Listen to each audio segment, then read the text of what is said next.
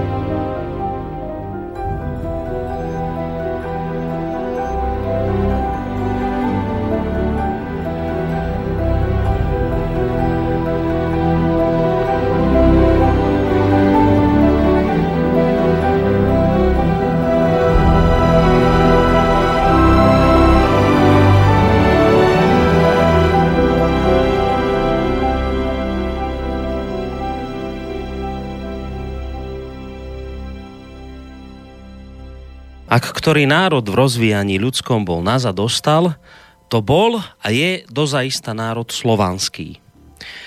Nie je tomu na vine dobrá vôľa alebo neschopnosť tohoto národa k ľudskému rozvitku. Bo on hoc ako v úpadku krásne svedectvá i svojej dobrej vôli, i o svojich schopnostiach, i o svojej mravnej a duchovnej sile vydal – ale bolo tomu príčina zemepisné položenie a s týmto položením spojené dejiny národa slovanského. Dobre je Nemcom, Francúzom a iným západným národom hovoriť o svojej vzdelanosti a píšiť sa na ňu, keby ale toto zemepisné položenie boli Slovania mali, keď nie viac. Iste by boli toľko ako Nemci, Francúzi či iní dosiaľ dokázali. Nemci, Francúzi a druhé ich susedné národy otočili starodávne kolísky a bývaliská osvety a vzdelanosti ľudskej. Oni zaujali miesta k ním najbližšie, otočili oni po dlhom sem tam vlnení Itáliu, zaujali miesta nedaleko od klasickej zeme helénskej, k ním teda prosto a bezprostredne všetko, čo len koľvek bolo vzdelanosti a osvety v gréckom i rímskom svete sa vylialo, oni to v blízkom susedstve zaraz z prvej ruky popríjimali a svojho ducha znamenitého týmto starého sveta plodom zúrodnili. Inakší bolo súd národa slovanského. Na východe a na severe Európy, rozložený ďaleko od starodávnych klasických sedalísk osvety gréckej a rímskej, položený medzi Áziou a Európou, a tak vystavený všetkým útokom a nábehom surových aziatských národov, na Európu ustavične sa valiacich neboli v stave a vonkoncom nemohli Slovania osvetou starosvetskou k vyššiemu ľudskému životu privedení byť. Nemohli ju zažiť. Miesto toho oni ustavične byť a prať sa museli s divými na Európu sa hrnúcimi národmi, ktoré od 4. stoletia po Kristu počnúc až do samého 15. stoletia svoje pustošenie a nápady na Európu obnovovali. V týchto bojoch skoro všetky slovanské kmene účasť mali. Tak dobré Rusi, ako Poliaci, Česi, Slováci, Chorváci, Srby a Bulhari. Ťať museli Slovania Hunov, Kozárov, Avarov, Pečenehov, Kumánov, Mongolov, Tatárov a Turkov.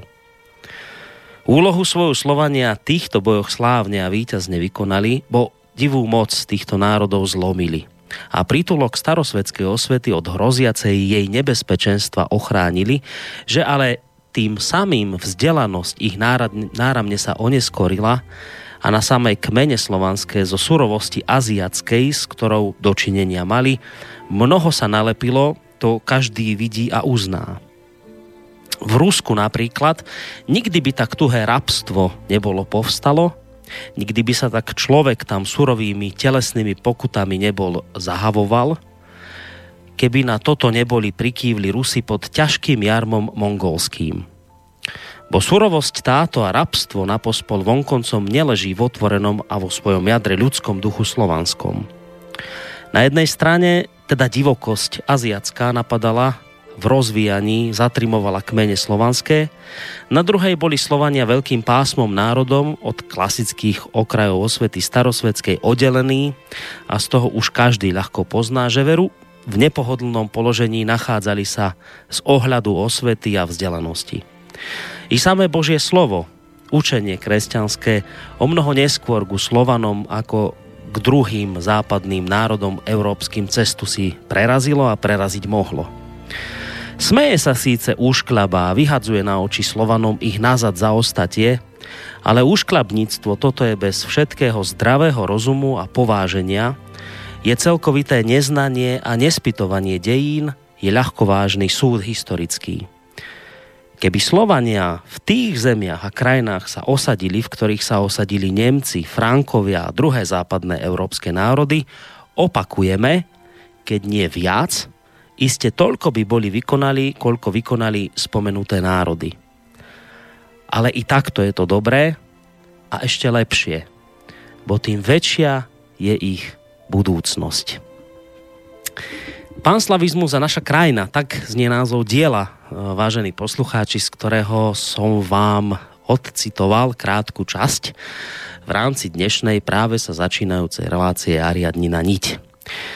Autorom tohto textu nie je nikto iný ako jeden z najväčších e, slovenských dejateľov Ľudovít Štúr. E, práve jeho myšlienky som si zvolil za úvod do dnešnej relácie, pretože my sa vlastne budeme dnes celý čas nejakým spôsobom ľudovo povedané motať okolo Slovanov, pretože my sme vám ešte, možno si na to niektorí spomeniete, my sme vám, to bolo myslím začiatkom decembra, ešte v minulom roku, priniesli jednu zaujímavú tému. A tá súvisela totižto s nedávnou cestou hlavného protagonistu tejto relácie na Ukrajinu. Vtedy pred e, tým vyše mesiacom sa nám ale nepodarilo všetko vlastne vtesnať do jedného dielu relácie. No a tak sme vám prislúbili, že e, vlastne my v nej budeme potom neskôr pokračovať. No a tak dnes, 19. januára roku 2018, tento sľub plníme, pretože v tejto chvíli sa už e, v Bratislavskom štúdiu Rádia Slobodný vysielač nachádza človek, ktorý teda na tú Ukrajinu išiel a s ním som sa práve v tej prvej časti tejto relácie už zhováral. Samozrejme veľmi dobre viete, že ide o sofiológa Emila Páleša, ktorého týmto už aj vítam u nás v relácii, takže Emil, vítaj opäť. Pekný večer.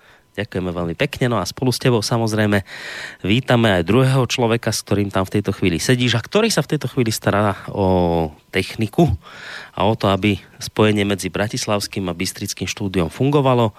A vítame spolu s tebou samozrejme Martina Bavolára. Martin, príjemný dobrý, príjemný dobrý podvečer aj tebe. Ďakujem, Boris. A pre vysielača. Ďakujeme veľmi pekne. Dobrý večer alebo príjemný podvečer samozrejme vám, vážení poslucháči, ktorí ste sa rozhodli dať dnes prednosť pred všetkým iným relácii Ariadnina niť. Nebudem vám dopredu slubovať, že všetky maily, ktoré prípadne napíšete a prípadne telefonáty, ktoré by ste sa chceli nejakým spôsobom uh, by ste chceli nejakým spôsobom zrealizovať, nebudem vám slubovať dopredu, že všetko vybavíme, pretože uh, tých, tých tém, ktoré dnes Emil chce otvoriť, je veľmi veľa a my by sme sa tak nejak snažili vlastne vtesnať dnes do tohto už druhého dielu vlastne všetko, čo chcel k tejto téme povedať. Ale predsa len, ak budete mať nejakú otázku, tak ju napíšte na mail e, studiozavináčslobodnyvysielac.sk a prípadne cez našu internetovú stránku, tam máte také zelené tlačítko, že otázka e, do štúdia. Spolu s tými dvoma menovanými pánmi, ktorí sedia v Bratislavskom štúdiu, vám samozrejme nerušené počúvanie praje aj Boris Koroni. Ja už som naznačil, Emil, že toho, tých tém je naozaj dnes veľa, toho času málo my sa k otázkam môžeme vrátiť aj na budúce. Alebo dokonca aj na budúce k otázkam, takže ak nám nejaké pošlete, ja si ich potom vlastne niekde odložím a v tej ďalšej e, relácii potom sa k ním môžeme vrátiť. E, tak či tak toho času, ono sa to zdá, že však 3 hodiny to je obrovské množstvo, ale keď ja som počul, že si mi pred reláciou povedal, akú veľkú prípravu na dnes máš, tak si vravím, nie, nie, nie.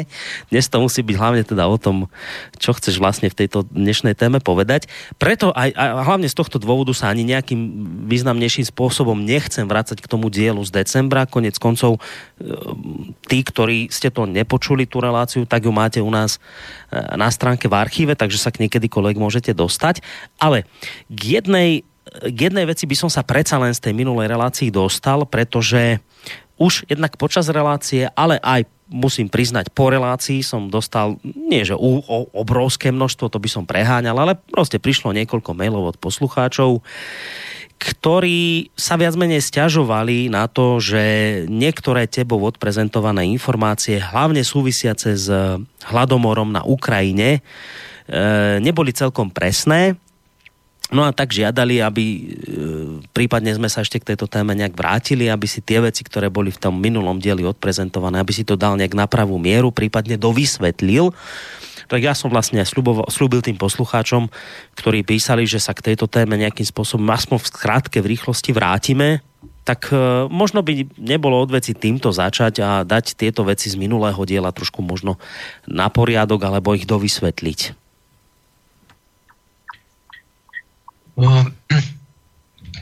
Ja som sa na to pozrel bližšie. To bol posluchač Jano, ktorý nám minule volal do relácie, Áno. že nesúhlasil s tým, že ja som spomenul medzi iným v tých celých dejinách Ukrajiny, že teda aj to nepriateľstvo medzi Rusmi a Ukrajincami už malo aj korene v rôznych udalostiach a že jeden, jeden z nich bol, bol hladomor na Ukrajine, ktorý nebol prirodzený, ale bol to nejaký druh genocídy, ktorý vlastne Stalin urobil tým Ukrajincom. Tak akože zhruba povedané sme to takto spomenuli. A teraz ten Jano nám dal odkaz, že, že on predsa videl, videl, akože má informácie, že to bolo inak. A ten odkaz bol na hlavných správach. Tam, tam bola debata o tomto, ako v ruštine. Bol tam nejaký Boris Julin a nejaký Valentín Katasonov, ktorý má byť doktor ekonomických vied z Moskovského nejakého inštitútu. A tam oni rozoberali ten hladomor ako na slovo vzatí odborníci, ktorí to teda ako študujú ako svoje zamestnanie. A, tak ja som si to pozrel, že či si, že si to upresním celé, že, že odpovieme na tú otázku, či si pamätám matne z tých pred 20 rokov nejakú, do akej miery ja si to pravdivo pamätám. Takže to, čo nám, to, čo Jano pozeral, tá relácia, tak vám poviem, čo tam povedali. O, potom poviem pravdu. ten, ten Julín a ten Katasonov tam veľmi suverenne hovorili, že ten hladomor vlastne bol hm, rádovo oveľa bezvýznamnejšia udalosť a bola nezámerná. Teda, že vôbec sa nejednalo o milióny mŕtvych, ale že to tam zomierali nejaké stovky alebo tisíce ľudí akože od hladu a že tie, tie kanibalistické, tak to, to boli akože jednotlivci, to bolo absolútne okrajové, akože biedli ľudí. A že to boli hlavne tie prírodzené príčiny a že ten hladov, hlad vtedy bolo zlé počasie a bola hrdza ako pšenici, tak že to nebolo vôbec len na Ukrajine, ale že to bolo aj na Volge a v Kazachstane a, a v tom v tom Polsku a na, v Moldavsku, že tiež bola neúroda, že tiež hľadovali ľudia. Že ten Stalin vlastne mal čisto vyslovene pozitívnu úlohu, pretože všetko robil preto, aby pomohol vlastne Ukrajincom, aby, aby netrpeli, že znižil vývoz tej pšenice, eh, dovážal vlastne GPU, tá tajná služba vtedajšia sovietská, že dovážala a zásobovala a snažila sa akože doviesť jedlo pre Ukrajincov. A čo tu je, že, ale že chyba bola v tom, že tam liali akoby tú, to zrno ako do čiernej diery a kde to mizlo, pretože tam bolo zlé vedenie a, a ľudia, ktorí nespolupracovali a to, to, tie miestne autority, ktoré a tí, tí, tí kulácie, ktorí to akoby rozkrádali a kšeftovali s tým a robili vlastne nezákonné veci, že sa tam množstvo tajných mlynov vlastne našlo, kde, kde mali poschovávané zrno a tak a, a kup, kupovali a predávali ho a tak. A že teda Stalin vlastne nemal nič proti Ukrajine a tak ďalej.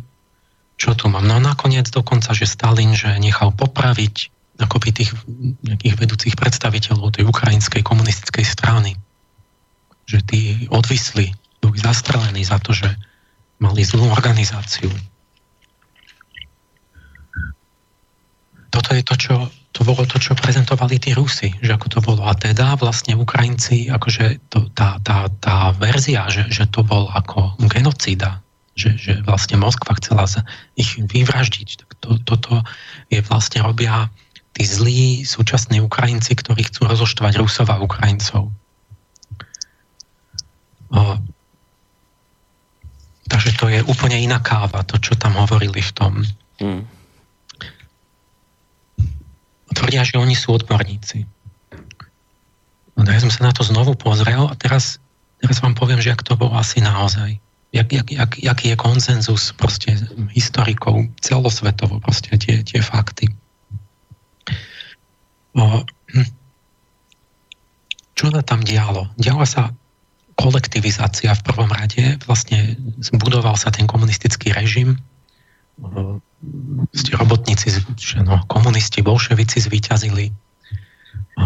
Lenin už bol preč, Stalin sa uchopil moci, kolektivizoval a teraz tí, hm, to znamená, že mali všetci rolníci do kolchozov, čiže vzdať sa svojich polí, svojich majetkov, všetko odovzdať do spoločného vlastníctva, byť v kolchoze, kde to strana riadila vlastne No a tí Ukrajinci boli tradiční rolníci, ktorí boli zakorenení s tou pôdou, že si ju obrábali, že mali tie svoje tradície a, a proste predstavy o živote a oni proste nechceli. A v Moskve urobili plán, proste robili tu, tu, tu, jak sa to bude každý rok zvyšovať, proste všetky tie veci, takú čiaru, proste tie plány boli 5 ročnice. A problém bol, že vlastne Ukrajinci nechceli. Je, začnem tými prírodnými podmienkami. Áno, bolo, bola, bolo horšie počasie, bolo sucho, bola hrdza a zasiahlo to aj tu Povolžie, aj Moldavsko, aj Polsko a tak ďalej. To je jedna zložka akoby toho, že bol slabšie, slabšie roky, boli, to bolo 1929 až 33. Myslím, že ten vrchol bol asi to 32-33, kedy tam proste jedli, jedli mŕtvoly na tej Ukrajine. A jedna zložka je, že máš nejak, nejaký slabší rok, že tá príroda, že dá, ale, ale nikde inde sa nestalo, že by vymrela hromadne veľký kus obyvateľstva, lebo Hej. mali nejaké zásoby, alebo kúpili, alebo niečo proste urobili. Čiže toto samo o sebe nemalo ten zničujúci dopad v tých iných krajinách. Okrem toho boli prírodne horšie roky, že 36. rok napríklad bol horší, suchší, horší, studenčí, nevy, nevymierali kvôli tomu Ukrajinci. Ale tu sa stalo, že veľmi to bolo rôzne, v niektorých oblastiach nie, nie ale v niektorých oblastiach až, až štvrtina obyvateľstva zahynula. O, prečo? No lebo tu, tu bol hre ešte iný faktor, ktorý sa pridal k tým prírodným podmienkám a to, to bol vlastne ten politicko, politická vec, že o čo Stalinovi išlo tam? Čo urobil naozaj? On, on vyvážal ďalej pšenicu. Proste celé vlaky išli von.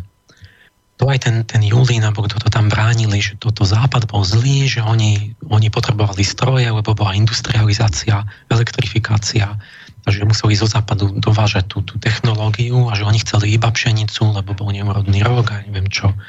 Tak ale to, toto podľa mňa není, že keď mne má zahynúť desiatky, nejak 10 miliónov ľudí niekde v mojej krajine, tak ja môžem tie stroje odloži, odložiť o rok.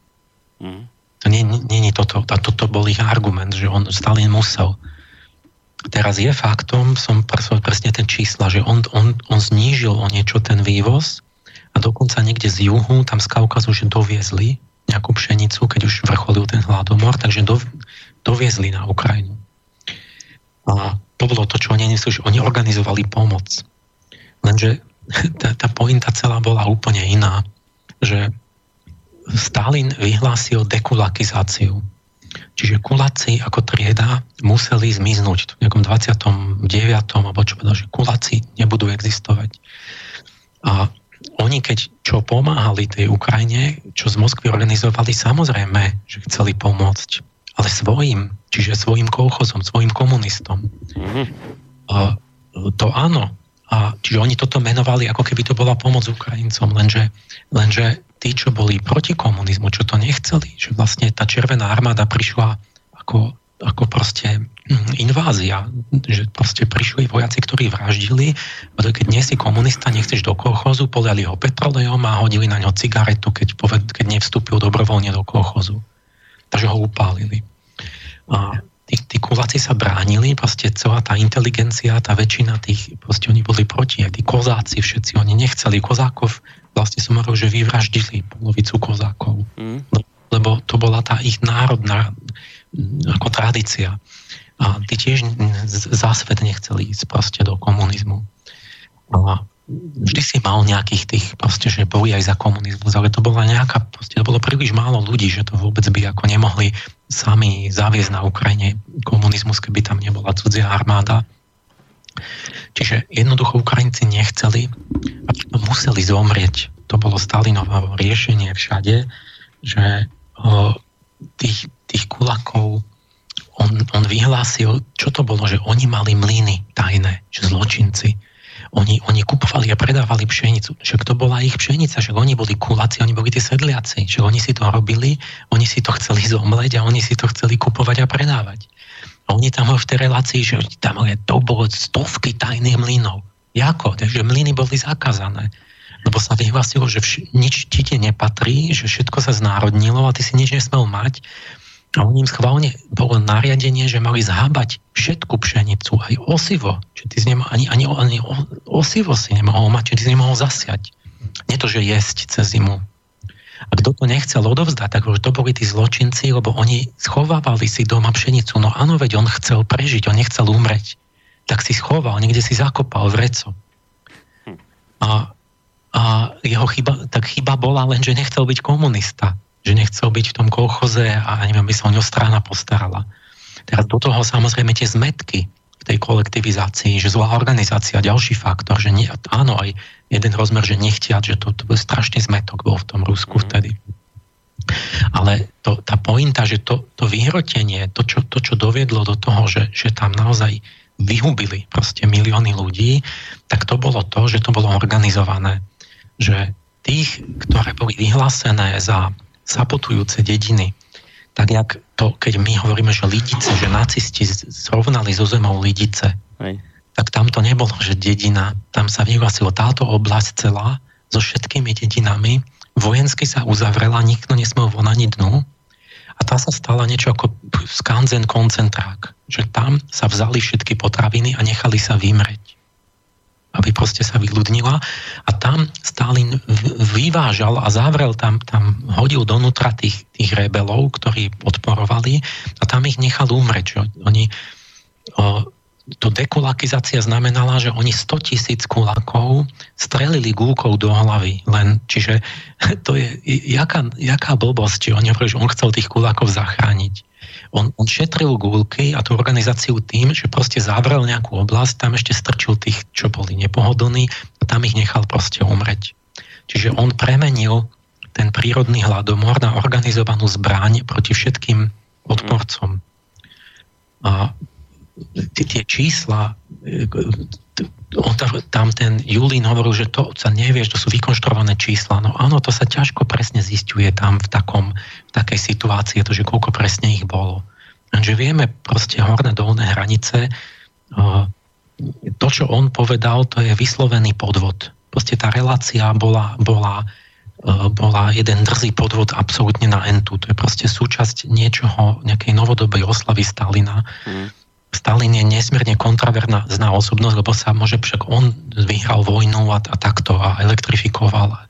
No áno, on, on urobil niečo, akože nejaké veci, ktoré niečo vybudovali v tom sovietskom zväze, lenže on to robil za cenu tak šialených, brutálnych obetí, mm-hmm. že, že normálny človek ťažko môže veriť, že to bolo nevyhnutné urobiť takto. Proste to nebolo nevyhnutné. Nebolo nevyhnutné vyvražďovať desiatky miliónov ľudí kvôli nejakému náhlemu pokroku. Proste to, to malo zlé príčiny. Toto, že to sa mohlo robiť nejako ľudskejšie. Keby bol Kírov generálny tajomník, ktorého všetci milovali a bol to slušný človek, tak by bol, bol úplne iný nejaký prechod k tomu komunizmu, lenže Stalin ho nechal zabiť. Lebo chcel byť sám. A v podstate bývalý zločinec, ktorý tie čísla, čiže to je úplná blbosť, že to bol tam len pár tisíc ľudí zomrelo. Na druhej strane, druhý extrém je, že ten súčasný, ten, čo teraz sú na Ukrajine, tí prezidenti, tu som zabudol, ktorý už to bol, no, není to ten Porošenko, ale ten pred ním niekto, že už tu mám, že Juščenko, no. že 20 miliónov zabili Rusy. Hm. Blbosť, to nikto, žiaden historik nehovorí. Historici sa pohybujú medzi číslom 3 milióny, ktoré majú z archívov GPU, čiže sami sovietská tajná služba mala zapísaných 3 milióny hmm. víťazstvo nad ukrajinským nacionalizmom vyhladených ľudí. To je minimum. A horná, horný odhad je 10. Čiže keď urobíme v polke, budeme najbližšie pravde, keď povieme 7 miliónov je, je zhruba no, reálnych. Hm. Zabitých v tom, v tom hm. okolo toho 29, 30, 33 to je, to je ako holokaust Židov, to je tiež okolo 7 miliónov. To, čo, to, tak, toto sú fakty a teraz to, čo zostáva akože na debatu, čo debatujú historici, to je, to je kozmetická záležitosť, lebo oni sa bavia, že či to bola genocída alebo nie. Lebo vlastne ten, kto zadefinoval tú genocídu, tak to je vlastne organizované úsilie vyhľadiť nejakú rasu alebo nejaké etnikum. A to géno znamená, že to sú nejakí príbuzní. A teraz hm, tuto není jasné, že či chceli vyhľadiť Ukrajincov preto, že sú Ukrajinci, alebo preto, že nechceli byť komunisti. A, ale toto je kozmetické, to je jedno, lebo e, my, my to je jedno, že či ťa Hej, jasné, ten výsledok je rovnaký. Tak, a, áno, že poprvé je to spojené. No, poprvé je to spojené, pretože to práve je to, že tá identita bola, že oni ako Ukrajinci, ako to národnostné, to nacionálne, bolo, bolo také, že mali tie nekomunistické, proste mali tie svoje tradičné hodnoty a boli veľmi veriaci, kresťanskí a kozácky a ja neviem čo. Tí kozáci bojovali proti Červenej armáde na, na strane tých bielogvardejcov. A až ten hlavný, ten bol kozák, ten vodca. A, tak to, to jednak to, je, to bolo spojené, že vlastne to ukrajinsky znamenalo protikomunistický, ja neviem, možno v 80-90% prípadoch. A jednak je to jedno, aj keď to nazveme, že je to ideocída, tak budem úplne presný, že Stalinovi naozaj nešlo o to, či sú Ukrajinci, lebo, lebo komunizmus bol, bol internacionálny, jemu nezáležalo na národoch. On povedal, všetky národy sa zjednoťte, ale proletári musia byť zjednotení zo všetkých národov. Mm-hmm. Takže on, jemu bolo jedno, že či sú Ukrajinci, ale keď, keď Ukrajinci boli proti komunizmu, no tak museli zomrieť. A to bola ideocita, čiže bolo vyhľadiť kulakov, vyhľadiť továrnikov, vyhľadiť kapitalistov, vyhľadiť proste všetkých um, antikomunistov, ale to máš to isté, že či ťa zabijú za to. Za to. Hej. Takže nie, to nie, nie je, keď, keď si zadefinujeme, že ideocída je, že ťa zabijú všetkých, čo majú nejakú ideu, tak e, máš rovnako veľký zločin ako genocídu za to, že má nejaký gén. Tak. bola normálne čierna listina tých oblastí, tých dedín, ktoré zavreli a tam, tam normálne tam malo, že vyľudniť, že prídeme tam, až tam nebudú žiť ľudia. Takže to, toto je k tomu hladomoru po, poučenie z tohto, že viete, že keby hociakú vec, ja poviem jednou vetou, ale v skutočnosti oveľa zložitejšia. Sú tam prírodné, také, sociálne, ideové, náboženské, všetky faktory, takže všetko sa dá rozobrať z mnohých strán. Má to veľa stránok. A, ale to by som povedal len tomu, len Jánovi, ale všetkým vlastne našim čitateľom, že to, čo ja od vás chcem, že ja nemôžem stihnúť, že vy mi dáte tisíc otázok a ja si naštudujem tisíc oblastí. Hm. že to, čo som ja rozprával v tých mojich pravidlách je, že, že urobte to, že proste môžete dať otázku, ale proste nebodaj akože oponovať, lebo tak, že proste vložte do toho nejakú pridanú hodnotu. Čiže keď chcete niečo debatovať v ariadninej niti, tak urobte minimálne to, že vynaložíte nejakú námahu na, na to, že sami si to pozriete, preštudujete, pozrieť, porovnáte nejaké dva, tri názory alebo prámene. Že než videl som náhodou niečo, mm hneď volám, že všetko je inak a, a tak, že proste toto je lacné, to je bez námahy, to je, to takto, to by bolo do nekonečna.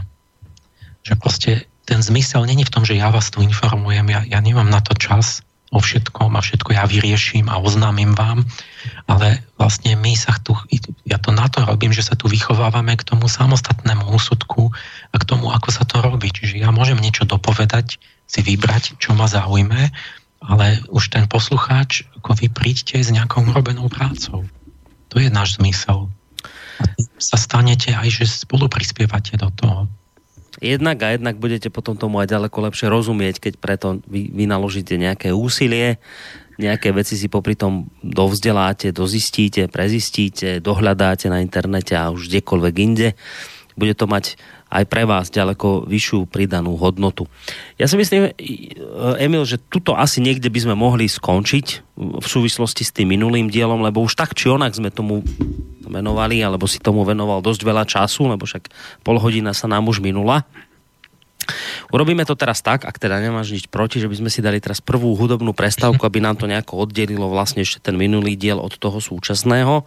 No a po tej hudobnej prestávke sa vlastne už posunieme do dnešnej časti, ale v, v rámci ktorej vlastne budeme akoby nadvezovať na ten e, diel minulý, pretože opakujem, Emil bol nedávno na Ukrajine, a o tom bol vlastne aj ten minulý diel, čo tam všetko zažil, akých ľudí tam stretol, čo ho prekvapilo, čo ho potešilo, čo ho zaskočilo. A o tom sme začali hovoriť vtedy v tom decembri.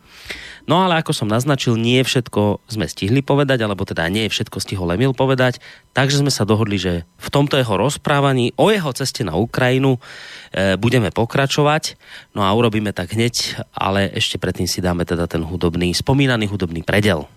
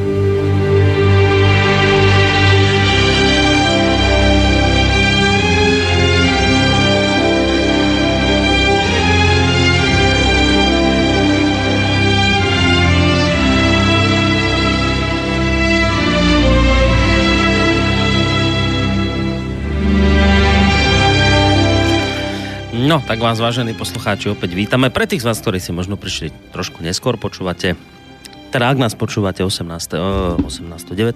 januára, tak nás počúvate v premiére. Ide o reláciu Ariadni na niť. My vlastne pokračujeme v téme, ktorú sme otvorili ešte minulý rok v decembri. Tá téma súvisí vlastne s nedávnou cestou Emila Páleša na Ukrajinu ten prvý diel sa vlastne niesol hlavne v znamení jeho rôznych zážitkov z tejto krajiny. No a uvidíme, čo nám vlastne povie dnes. Ja som už naznačil ešte pred pesničkou, že teda už sa hneď odpichneme k druhému dielu, ale tej relácie budeme pokračovať, ale predsa ešte jeden mailik dám, lebo nám prišiel cez e, pesničku, tá odpoveď predpokladám nebude dlhá, ale súvisí s tým, Emil, čo si hovoril e, v súvislosti s tým hladomorom. E, poslucháč Henrich chce vedieť len takú vec, že či by si mohol uviezť zdroje, prípadne autorov, na základe ktorých si si teda utvrdil alebo utvoril svoj názor na pôvod hladomoru v Sovietskom zväze?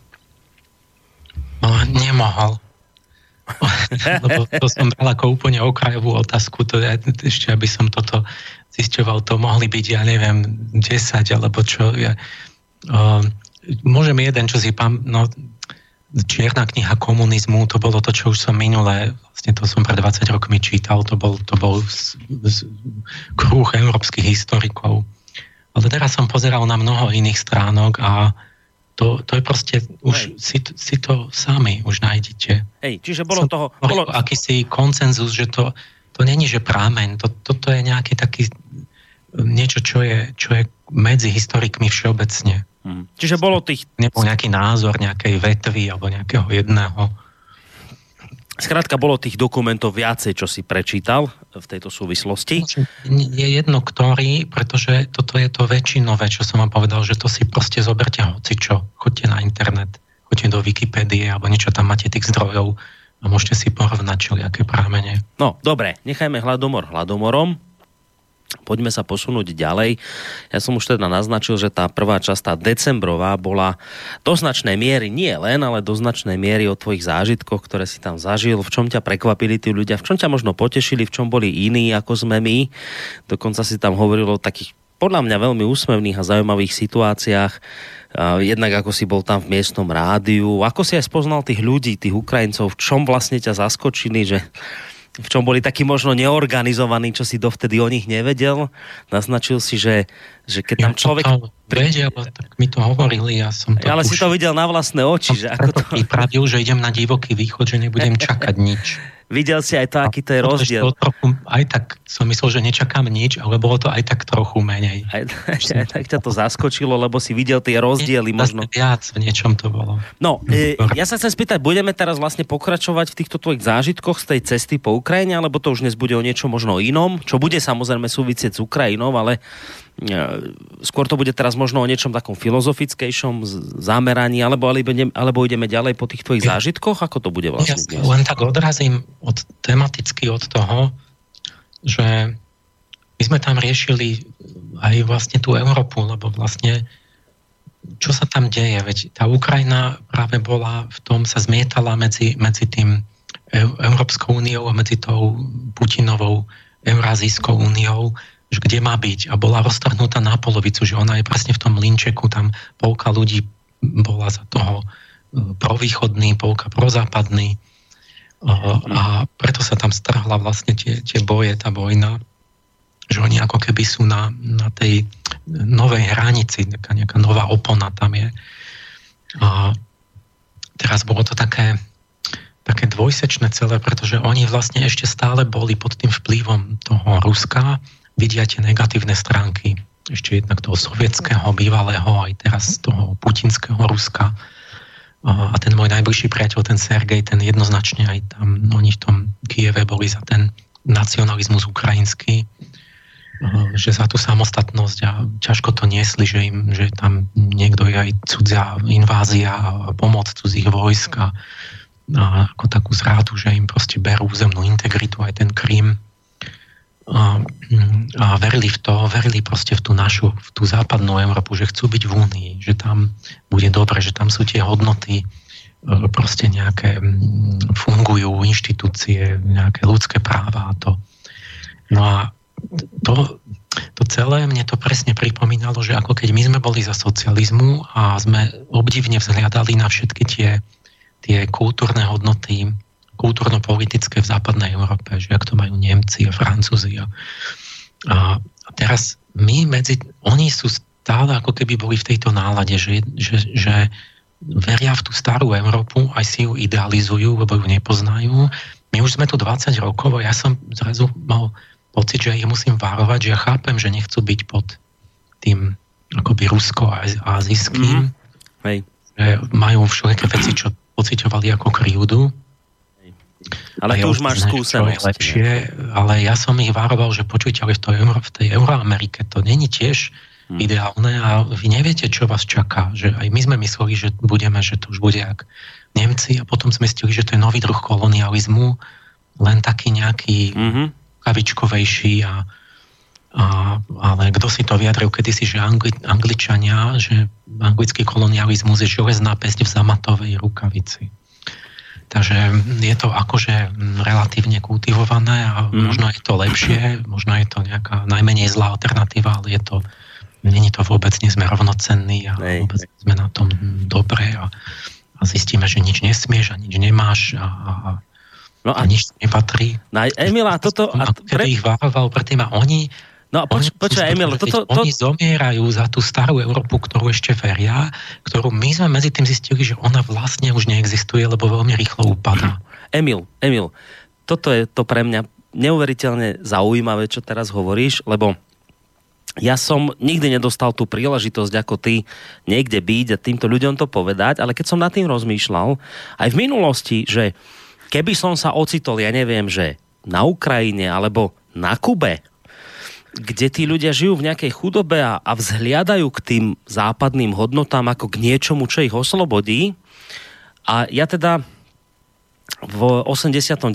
som mal 9 rokov, veľa si z toho nepamätám, ale, ale viem toľko, že tie očakávania, už tie moje detské a potom tie, ktoré išli ďalej spolu s vývojom demokracie, sa nejak nenaplnili a že sa očakávalo celkovo niečo iné, tak som si tak veľakrát, vieš, predstavoval, že keby som sa pri takýchto ľuďoch, ako ty ocitol, pri tých Ukrajincoch, pri tých Kubáncoch a iných tých, ktorí proste túžia po tých západných hodnotách a nemajú tú skúsenosť, ktorou sme už my akoby obdarení, možno žiaľ Bohu, možno chvála Bohu, to teraz neviem, nebudem rozoberať, ale ja som tak, vieš, rozmýšľal nad tým, že ako by tí ľudia zareagovali? Počúvali by ma?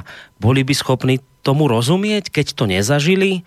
Alebo by to brali len tak akože jedným uchom dnu, druhým von, alebo by mi vôbec ani nerozumeli, čo sa im snažím povedať. A toto ma mimoriadne zaujíma, preto som ti do toho aj skočil, lebo ma to strašne zaujíma, že, že ako ľudia na tieto tvoje upozornenia sú človeka poučeného skúsenosťou ako teda na to tí, tí Ukrajinci, ktorí tú skúsenosť, ktorú ty máš, nemajú, ako na to oni reagovali? Že či vôbec ti rozumeli, čo si sa im snažil no, povedať? Ešte nechápu. Nemôžu to pochopiť, lebo nemajú tú skúsenosť, že oni ešte si to berú teoreticko-idealisticky. A lenže ten môj záver, že som toto zápasil aj počas tých, jak vypukla tá vojna, som to študoval, čo sa tam stalo. No a ja som to potom ten môj postoj nakoniec je taký, že som to nechal na nich. Že oni najlepšie musia vedieť, že treba ich nejak, ja neviem, no, sa informovať a proste z oboch strán. A ja už som mu vysvetloval vlastne tú druhú stranu, že akým spôsobom to západné zlo funguje, ale uh, nechal som to na nich a vlastne keď mi to ten Sergej a tí priatelia tam, že to takto chcú a takto, tak ja som povedal, že mať, tak ja som s vami že choďte tam, kam chcete. To je dôležité. Čiže mm-hmm. chcete ísť do Európy, poďte. Že treba vám to dovoliť, ale, ale treba potom akože mať čím, čím objektívnejší pohľad, vedieť aj, že čo je na tom západe nedobré, ale, ale potom to otočme tak, že, uh, že teda poďme, ale poďme teda naozaj tú právú Európu budovať, že príďte k nám do toho a spolu ten východný blok, že sa potom postavme naozaj za tú právú Európu, čiže, čiže poďme von z, z Ruska, ale poďme to, to vytmaviť akože tým, tým tomu upadlému Bruselu, že jak má teda naozaj vyzerať Európa, že poďme mm-hmm. tomu, že ja som, som za Európsku úniu, len vlastne tvrdím, že obidve sú zlé, pretože o, vlastne tá Európa mala byť niečím iným. Mhm.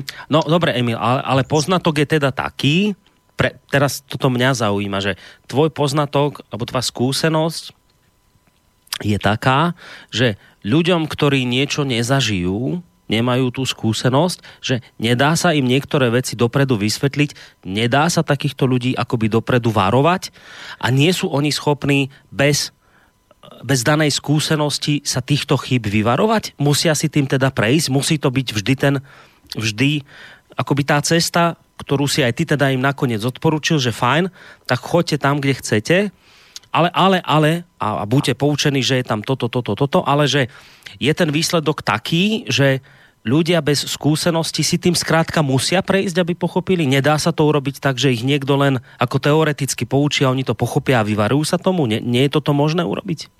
Pokiaľ, pokiaľ nie je zavedená tá moja kombinácia aristokracie s demokraciou, tak sa to nedá riešiť. Pretože to je tá hranica medzi šlachticom a nešlachticom, že šlachtic môže niečo pochopiť ako myšlienku. A ten nešlachtic, ten obyčajný človek to nikdy nepochopí, on, on musí to na vlastnej koži. Mm-hmm. Čiže ten, ten dáv, proste tie, tie milióny ľudí, oni sa nechajú obobnúť, im stačí povedať nejaký kec, oni musia to zažiť a potom, keď 20 rokov to zažívajú, tak potom aha, že takáto je realita. A teraz vlastne ten, tá masa akože to pocíti ako keby fyzicky, že im niečo robia a potom povedia, aha, že to je reálne, že teraz to chápeme. A potom sa zmení akoby mm-hmm. tá politická konštelácia, že tie, tí, tí, tí voliči a toto. Čiže keď my máme čistú demokraciu, že ten, ten, ten bezmyšlienkový dav vlastne je brány za smerodajný čisto, tak všetko musíme vyskúšať na vlastnej koži, inak tvrdíme, že to neexistuje. Mm-hmm. Ale nie je to potom o to akoby pravdivejšie poznanie, keď ho vyskúšaš na vlastnej koži? Nie, lebo nie, no tak, ale to nie je nevyhnutné všetko skúšať na vlastnej koži. Mm-hmm. Museli sme, museli byť tie koncentráky, aby sme zistili, že Hitler nemal dobré úmysly. Nemuseli byť. Sa to dalo pochopiť predtým, že nie, niečo človek musí zažiť, ale proste ten to je, že to, čo nepochopím, to musím sa popáliť sám. To je do, do, hej, ale na to, aby to mohol pochopiť, musí byť nejak inak vybavený, niečím iným vnútorným, duševným, nejakou inteligenciou vnútornou musí byť inak vybavený, aby, aby toto bol schopný pochopiť na úrovni, ja neviem, že príčina dôsledkov, bez toho, aby to musel zažiť. Je, že... To musí byť duchovné úsilie a mentálne. Aj. V ezoterických termínoch toto je ten zákon karmy. Čiže zákon karmy znie tak, že čo vlastne duchovne nevieš akoby spoznať vnútorne, že na to neprídeš takto, tak to si musíš odžiť. Mm-hmm. Rozumiem.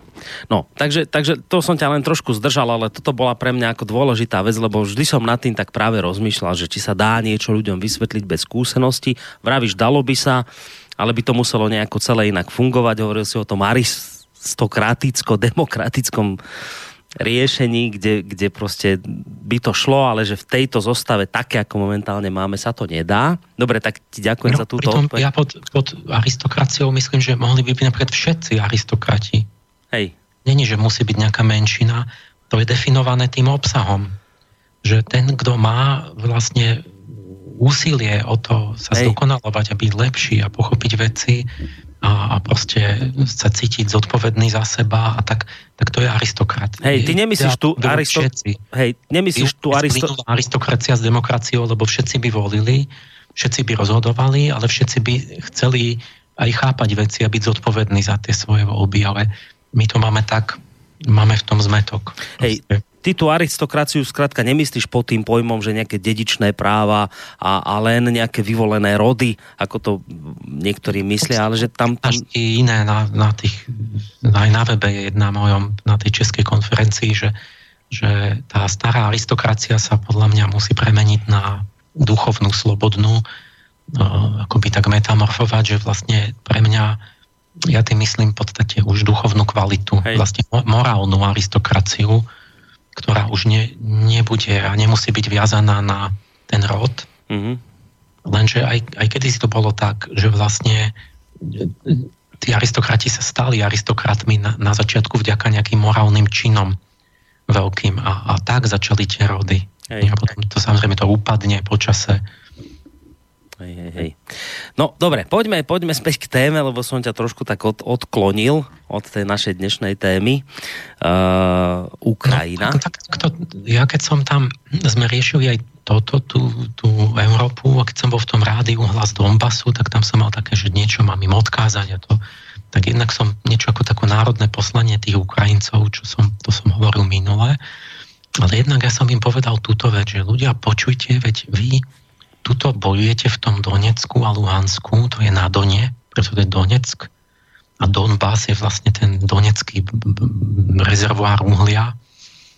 A to, toto, tam, kde sa teraz bojuje, a bojuje sa o to vlastne, že ako keby o tú nejakú predstavu tej klasickej Európy, tak tam toto je právlasť indoeurópanov. Že tuto sa to začalo celé. Že to je úžasná vec, že to je úplne, to je presne tam u nich, ako keby to bolo nejak ožila tá stará, tá dávna, pradávna minulosť v súvislosti so súčasnosťou. Ja celý tento oblúk teraz chcem urobiť toto mi tam vyvstalo pred očami, že ako keby sme v, tom, v tej súčasnej situácii hľadali, že teraz Európa má zaniknúť. To, to nikdy nebolo, že vlastne indoeurópska civilizácia zdá sa, že teraz ide spáchať samovraždu. Že niečo sa stalo, niečo, čo ne, ne, nebolo nikdy. Že, že proste, že my sme sa nejak vyčerpali, alebo sme zblbli od blahobytu, alebo čo, že vlastne sa rozhodli zlikvidovať seba sami kultúrne a zaniknúť. A teraz je otázne, čo sa má stať. A oni tam, hovorím si, že vy tu ako keby ste verili ešte, že, že neviete, čo sa deje. A, a tu je presne tá pôda, na tej istej pôde vlastne tam teraz sú tie zákopy, kde, kde, kde prví Indoeurópania vlastne sa to celé rodilo. Tá najväčšia civilizácia, kultúra na svete, ktorá kedy bola na Zeme guli. Toto chcem robiť teraz ten oblúk. Mm-hmm. Tak My ideme... sme počuli tá, tá hudba, to, bol, to bola hudba z filmu Troja. To nás náladilo, pretože my ideme hovoriť o, o, o tej hrdinskej histórii Indoeurópanov, tak, čiže dnes ideme do histórie. Dobre, tak poďme do toho. Ideme dosť dávno, 7 tisíc rokov dozadu. Uh.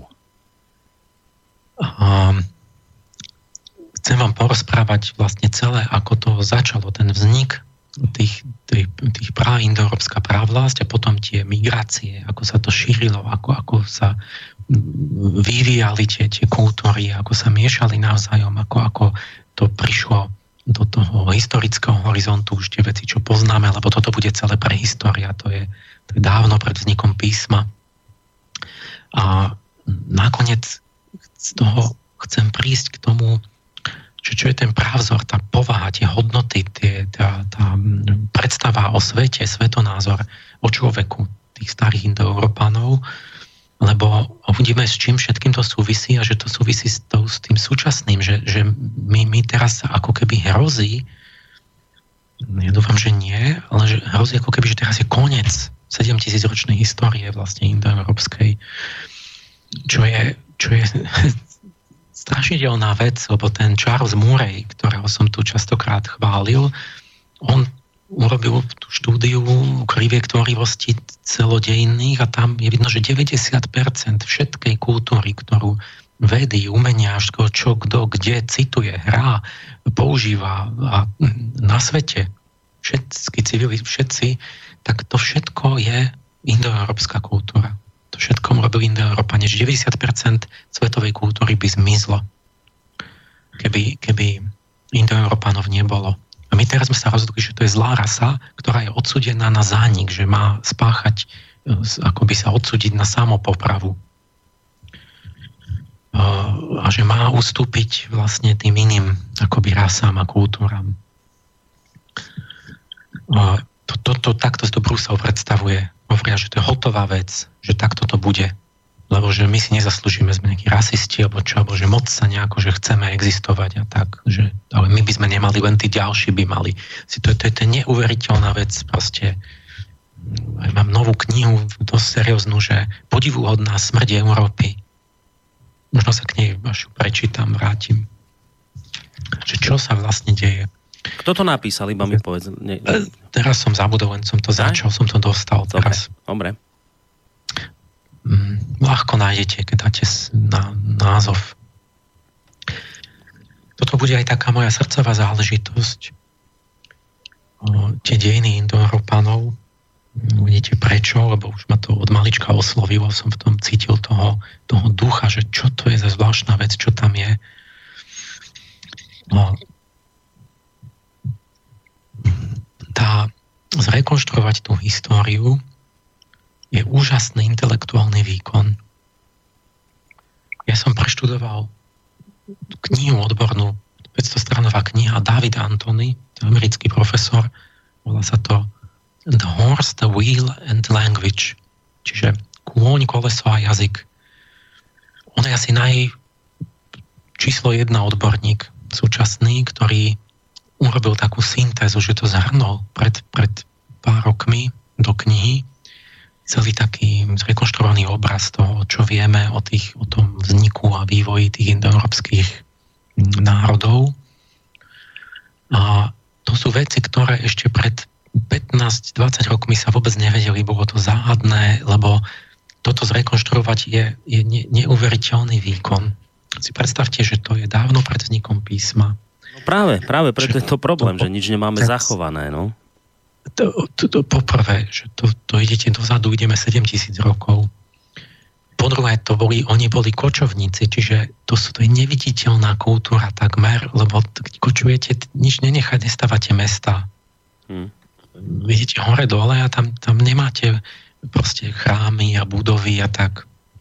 Jak to zistíte po, po, po, po toľkých tisíc ročiach, že čo bolo? čo si tí ľudia mysleli, čo cítili, čo, čo, čo, čo sa udialo.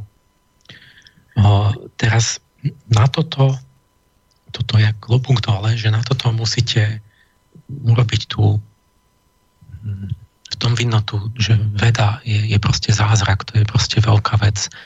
Že tu bolo potrebné dať dohromady archeológiu, čiže to, čo sa vykope v zemi. Máte keramiku, nejaké zbráne, nejaké hroby a tak. A po svete máte to, milióny proste šuj, čo, nájde, čo v zemi, keď kopete, nájdete v rôznych vrstvách. čo to je, kde to je, urobiť, ohraničiť to, že kde boli podobné kultúrne nejaké zvyky, prvky, úlomky, ozdoby, náušnice, zdobenie keramiky, ako tie kostry ležia v tých hroboch, potom datovať to tým radiokarbonom a všelijako inak a, a proste to má svoje tie záľudnosti, že proste ten, ten radiokarbon pôvodne sa myslelo, že to proste len je počas rozpadu, že to ide tak lineárne a potom zistil, že slnko na to vplýva, že sa to treba kalibrovať tie datovania podľa, podľa slnečnej činnosti, lebo sa mení ten obsah toho izotopu uhlíka akoby v atmosfére a potom tým aj v, v organizmoch živých. Tú archeológiu musíte teraz, vy, vykup, že vykopete a tam sú nejaké, nejaké keramické nádoby. Tak jak viete, že či to bol, že čím hovoril, akým jazykom, keď není písmo. Teraz, čiže musíte tu dohromady celú tú... Neuveriteľná detektívka. Čiže lingvistiku, to je samostatná celá vetva, že to bol, to začalo tým, ten prvý bol Sir William James, ktorý vlastne to indoeurópanstvo si uvedomil, proste keď cestovali do Perzie, do Indie, prišiel do Indie z Anglicka a povedal, ako sa povie dva? No dva. A ako sa povie tri? No tri. A teraz došlo, že, že teda my Slovak, keby ste tam išli, tak dva je dva, tri je tri. Tak im došlo, že vlastne to sú nejakí príbuzní, že to je jazyková rodina, že vlastne od, od Anglicka po Indiu, že jazyky sú v niečom podobné, že sa vyvinuli z nejakého prajazyka. A teraz tým, tou porovnávacou lingvistikou, ktorá musí sa robiť korektne, a to je tiež vysoká veda, čo sme robili na jazykovednom ústave, etymológia, rekonštrukcia, že zoberete povedzme slovenčinu, češtinu, polštinu a túto a pozeráte, ako sa to vyvíjalo a z čoho asi zistíte, že tu že tie jazyky ako sa tak vetvia v takom strome a že sú hláskové posuny, to čo som minule hovoril, že my sme začali háčko, ale pôvodne sme mali tiež G, jak Rusi, že všetko bolo G. A potom sa to nahradzovalo tými háčkami. A tieto hláskové posuny postupne sa diali na rôznych územiach, v rôznych obdobiach a tým sa akoby keď už neboli spolu, akoby v jednej vlasti, ale keď už ich oddelovali pohoria, rieky a moria, tak vlastne sa vám ten jazyk osamostatní, že začnú rozprávať inak tí ľudia, lebo už sú ďaleko od seba. A, a prejdú nejakým vlastným vývojom a tým sa to rozvetví na rôzne jazyky. Takto sa indoeurópska rodina od nejakej praindoeurópštiny 7000 rokov vlastne vetvila a vetvila.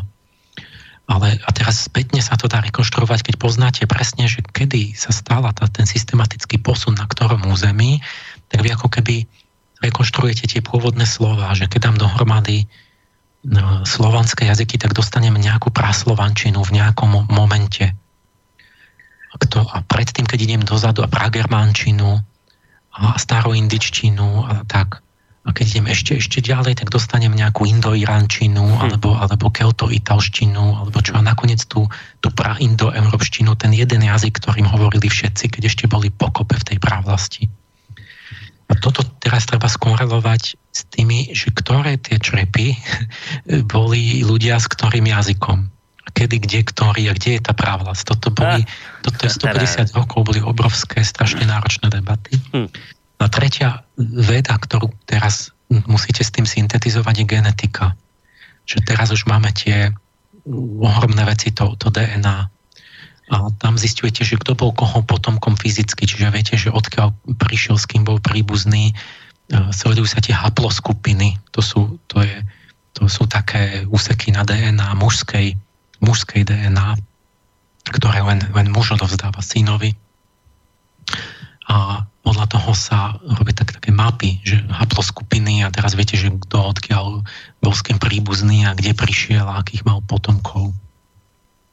A toto, tieto rôzne dimenzie, keď sa dajú dohromady, veľmi dôsledne, trpezlivo v nekonečnej práci, tak sa začne rysovať ten, ten obraz, že čo, kde asi kto, kde bol, mhm. ako a kedy a kto to bol. Na toto ten Antony zhrnul teraz v takej knihe, akože monumentálne dielo. A tak čím začnem? Musím začať na začiatku.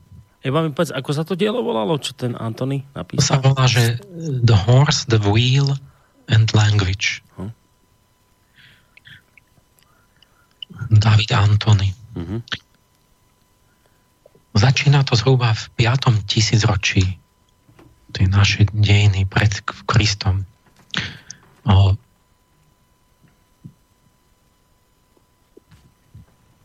my napríklad z toho jazyka to sú fascinujúce veci, že keď rekonštruujete tie praindoeurópske korene, ste si niekde obstarali ten proto-indoeurópsky slovník, zrekonštruovaný vlastne, čo tým už nikto nehovorí, lebo to zaniklo, ale vznikli len tie, tie, tie, tie potom akoby cerské jazyky. No, tak tam ale zistíte, že ako mohli žiť tí ľudia, že napríklad poznali sneh, lebo to praindoeurópske slovo sneh má spoločný koreň, ktorý ide až tam dozadu. To znamená, že nemohli byť veľmi na juhu. Teraz že ne, neboli pri mori veľmi, lebo nemajú spoločné slova, to znamená, že k mori doputovali už po oddelení. A, no a rôzne, rôzne takéto, že podľa toho, že aké, aké rastliny tam patrili, čo, čo jedli, tak z toho, z toho zistíte všeličo o, tej, o tom, že kde to asi, kedy bolo, ako napríklad aj z jazyka. Ale potom musíte to nájsť vlastne fyzicky, tú kultúru, a to sú tie archeologické kultúry. Takže niekedy, no teraz vlastne už vieme, už je to, je to dosť polahlivý obraz, že vlastne tam, presne medzi okolo toho Donu, že tam boli tí prví praindoeurópania. Taký, tak od, od, medzi Dneprom, Dne, na Dnepri a, a po Don a potom medzi Donom a Volgou či na hranici presne tam, kde sa to mele medzi, medzi Ukrajinou a východná Ukrajina a Rusko tam blízko. Tam začali, tam žili chovatelia proste v tom 5. tisícročí to bola step, vlastne to bola, že ponticko-kaspická step, čiže nad Čiernym morom a nad Kaspickým, medzi Čiernym a Kaspickým morom, tam, tam je právlasť. A je tam taká kultúra, že stredný stok to je piat, druhá polovica 5. tisícročia. A to je ten stredný stok, to je, to je ostrov na Dnepri. To je tam, kde som bol vlastne na, na, uprostred tej rieky a tam, tam tie, podľa toho sa volá nejaké vykopavky. A tam sa udiala tá vec, ktorou to začína, že, že okolo 4200 pred Kristom domestikovali koňa. A teda skrotili konia, takže za ňom začali jazdiť. To je, to je vec, ktorá patrí vlastne k tej indoeurópskej histórii, že je neoddeliteľná od koní. Kôň je posvetné zviera, kôň, za ko, koňovi my vďačíme, že by sme sa mali kláňať koňom. Za svetovládu v podstate. O, začalo to už tým, lebo to, to, to sú fantastické rekonštrukcie, že už začiatkom toho tisícročia, alebo niekde tam oni to zdôvodnili tým, že bolo zimšie a všetko zdôvodňujú tým počasím a takými vecami, že najprv toho konia chytali, aby ho jedli. Že keď dobytok bolo zasnežené a nevedeli, nebola voda a zamrznuté a teraz pod snehom zasypané tie, tie trávy, tak, takže ten dobytok si to nejak nevie, že ťažko sa drží a že kôň je taký samostatnejší, on si to kopitami rozhrabe a pod snehom si to nájde sám a tak si rozbije lát Takže tie kone boli akože nejako výhodné, čiže najprv ich začali doma mať akože že, že na zimu. Na jedlo. Potom povedali, že,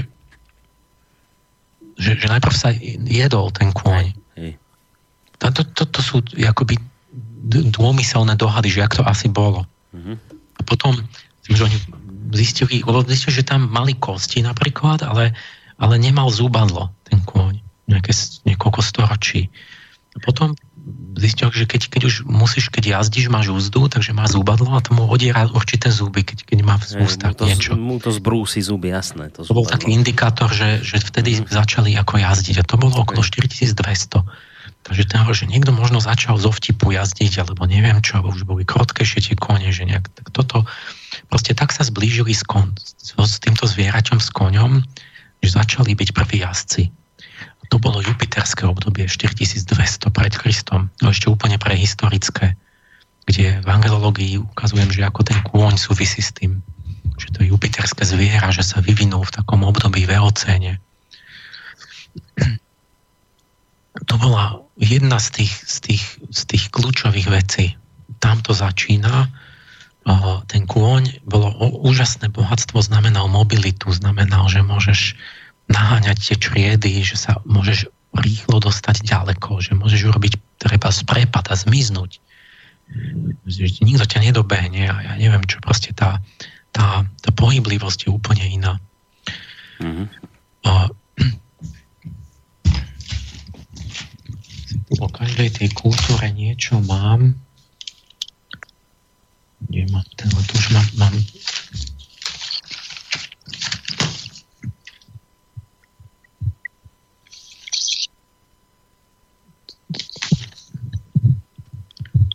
Mám toho tak, tak veľa, že tu budem listovať. To som aj hovoril, že dnes to tak, je obrovská príprava, no, takže s tým dobre, asi ľudia aj rátajú. Ten stok, tam to začína, že jazdím na koni a tam už začína, musím, aby som vám to pravdivo, že začínajú už aj tie sekery. Toto sú také, toto má toľko súvislosti, že tí, tí, tých indoeurópanov na začiatku zjednocoval kult boha neba, Jupiter, ten, ten Diaus Zeus a toto, to, to, bol ich, to bolo ich božstvo, že oni vznikajú akoby pod, pod, pod tým duchovným vplyvom Jupitera, čiže povedali by sme, alebo Zachariela.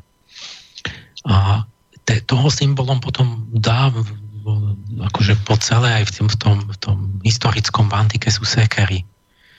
A tam už vidíte u tom, v tom strednom stogu, že oni majú už sekery, majú bojové sekery ešte kamenné vtedy, v kamennej dobe. A, ale tie sekerky potom dlho, dlho vždy dávali si indoeurópania do hrobov, že to bol akoby taký, taký rituálny nástroj vlastne indoeurópsky. Už tam sú tie sekery, tam je kôň. A začínajú ku koncu toho aj tie kurgany takzvané, že tam sa akoby kurgan je, to je vlastne mohyla pohrebná, ruský názov pre, pre mohylu, ale u nás sa to volá mohylová kultúra. Na východnom Slovensku, keď prišli Indoeurópania, tak tam máte. No, to je čosi také, že robili pohreb do zeme, nejakú takú mm, miestnosť, kde nejaké veci, ten, ten, ten významnejšia osobnosť a na to to, to zavalili zeminou a na to boli kamene a také kamenné kruhy a nejaká taká mohyla, nie, nie možno mm, niekoľko metrov, možno vysoká, to boli rôzne, to boli od, od metrov po desiatky metrov, akože podľa toho asi aká, aká dôležitá to bola osoba. Takže to, čo zostalo vlastne v zemi, tak to sú v podstate tieto kurgany, tieto mohyly tie vidno podľa nich aj ako sa to šíri vlastne potom. To je ďalší znak tých prvých indoeurópanov, ktorí pri, čo, veľmi skoro sa tam objaví. A vtedy toto v tom strednom stogu, čiže 4500 pred Kristom, 4000, hovoria to tým ránou, ránou praindoeurópštinou ktorá bola flexívnym jazykom, tak ako slovanské jazyky.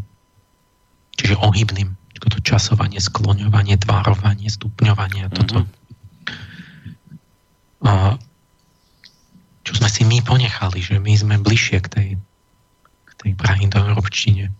Teraz to, čo nasleduje, keď sa to začne, je tzv. jamová kultúra, to sa volá, že jamnaja rusky, to je jamová, ale že jamy a to sú, to sú tie hroby.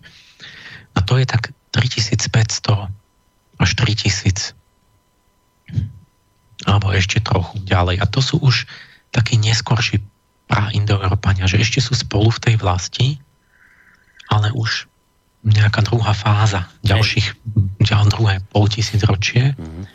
A tá je významná. Tam už sú všade tie, tie mohyly, tie kurgany, tam Vieme, že mali tie patriarchálne hodnoty, že mali hlavne mužských bohov, mali aj nejaké ženské, hlavne bohyňa úsvitu bola taká. Hlavne sú tam tí muži, ako keby v tých hroboch a tam sú tam aj nejaké ženy významné. Nebolo to také absolútne vôbec. A tu v tejto jamovej kultúre, to je, to je tiež tam na, čo som povedal stále v tej oblasti nad tým Čiernym morom a tá Ponsko-Kaspická step, tam okolo 3300 pred Kristom ďalší krok, vynález, že vynajdu voz. Taký voz ešte ten nákladný. Také ako predstavíte, ak išli na divoký západ, že ťahali také tie vozy, kde naložíte všetky, všetky veci, živobytie, nástroje, jedlo a... Prekryté takou plachtou nejakou. To, no, presne tou plachtou a nejakými kožušinami, také rože. Máte plné kolesa, ťažké a je pomalý ten voz, lebo ten nákladný a ťahajú možno voly, alebo tak. A to, toto bol ďalší kľúčová vec, že hm, oni zase úplne nová mobilita, lebo vlastne to súvodňujú, že možno bolo zimšie a neviem čo, že môžete vy sa dostať od rieky preč s tými stádami. Oni, oni boli chovatelia. A nemusíte byť prívod... No, môžete ísť k vode vždycky, ale že nie, nie ste tak viazaní na tie údolia riek, ale že môžete na tom voze, že oni začali kočovať, že mohli proste jednoducho žijete vo voze a chodíte s tými sadami kam chcete, keď to zožerujete ďalej a ďalej hlboko do tých stepí, že tá jamová kultúra ovládla ako keby celé to vnútrozemie, tie, tie stepy aj, aj um, že, že, sa, že mohli sa stiahovať s tými vozmi. A, a začala sa šíriť tam. A tam niekde ten stredný stok a tá jamová kultúra vlastne pred tými 6000 rokmi, tam sa akože ukýla nejaká taká praidentita tých Indoeurópanov, nejaké tie ich hodnoty a predstavy a, a tento vedomie výlučnosti, tam, tam, tam už je ten, to, čo majú spoločné, čo potom uvidíme, že, že to majú spoločné od Keltov po Indov. Nie, nie, nejakého spoločného ducha. To je zdedené odtiaľ. Čiže to sme okolo v polke 4. tisícročia. A v tom čase už sa oddelia niektoré v tej, v tom, v tej ranej fáze tej indoeurópštiny sa už oddelia niektoré také rané vetvy, ktoré už sú indoeurópania, ale ešte sa to tak už sú to indoeurópske jazyky, ale ešte je tá podobnosť je, že uh, menšia, ne? lebo sa oddelili veľmi skoro. Áno. Tak jedna vetva odišla na, ďaleko na východ až k Altaju, vlastne na mongolsko-ruskej hranici. Tam robili kultúru, ktorá sa volá Afanasevo, keď, keď tam kopete. No ale teraz, kto to bol jazykovo, tak to boli Tochary. Sa zistilo, že to, teraz budem hovoriť, že aké krásne starobilé mená národov, čo ste v živote asi nepočuli. To ma práve zaujíma, že a kto tie mená... Toto je, to boli, že čo bolo všetko v dejinách, že boli mali slávni a zlata potom už neexistujú. Ale Tochári sú Indoeurópania ja ku, ku každému niečo poviem, aby sme mali k tomu vzťah nejaký, ktorý už dnes nie sú. Oni sa rozplynuli tam, hneď poviem. A, čiže posun, to oni okolo 3000, polke 4. tisícročia už sa oddelili z tej jamovej kultúry a 3300 pred Kristom už majú v tom na sever od Mongolska vlastne vlastnú teritorium a žijú tam dlho, ešte povedzme 2000 pred, 1800 pred Kristom v Tarímskej panve, vlastne to je dnes v Číne. Tak to bolo obývané týmito tocharmi a tam majú múmie a tak. A títo, títo čakajte, musím nalistovať tú, tú kultúru. Ja sa z toho zmyším, z tých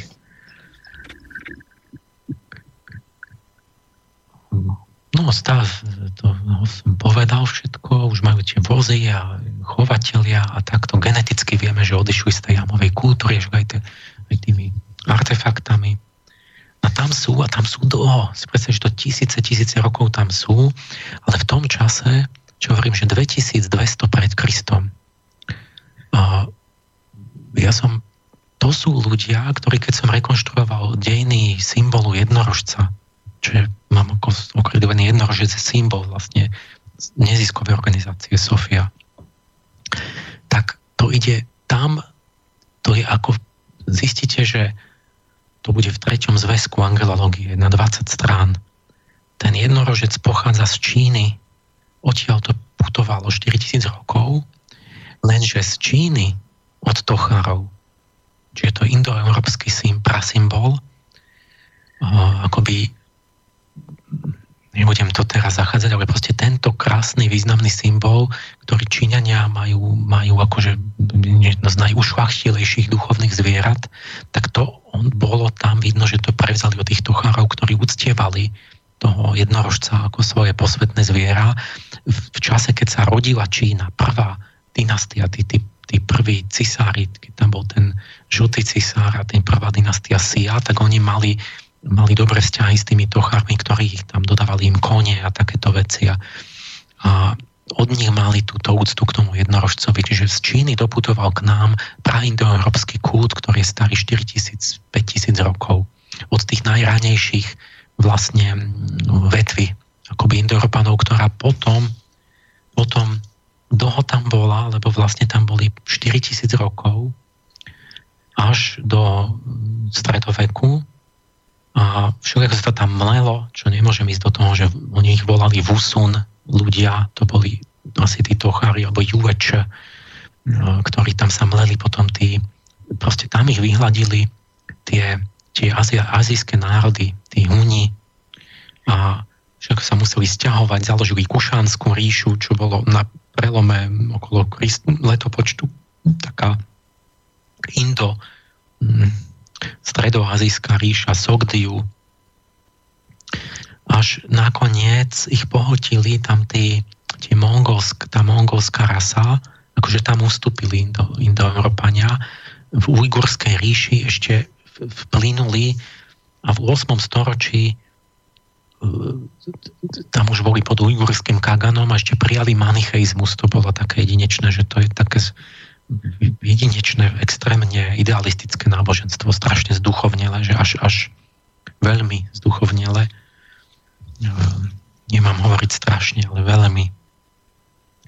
A až, až bolo také nepraktické, ale ten ujgurský chán, a on mal tých tochároch pod sebou, tak oni prijali manicheizmus v 8. storočí, to bol taký unikát, že to bolo štátne náboženstvo. Mm. A teraz už nie sú, sa tam vlastne zmiešali, zmizli, rozplynuli prvá akoby taká, taký odchod, alebo jeden z dvoch. A druhá vetva, ktorá už v tom, v tom ránom štádiu odišla, bola nejaká, čo išla na západ a prešla okolo Dunaja do Anatólie.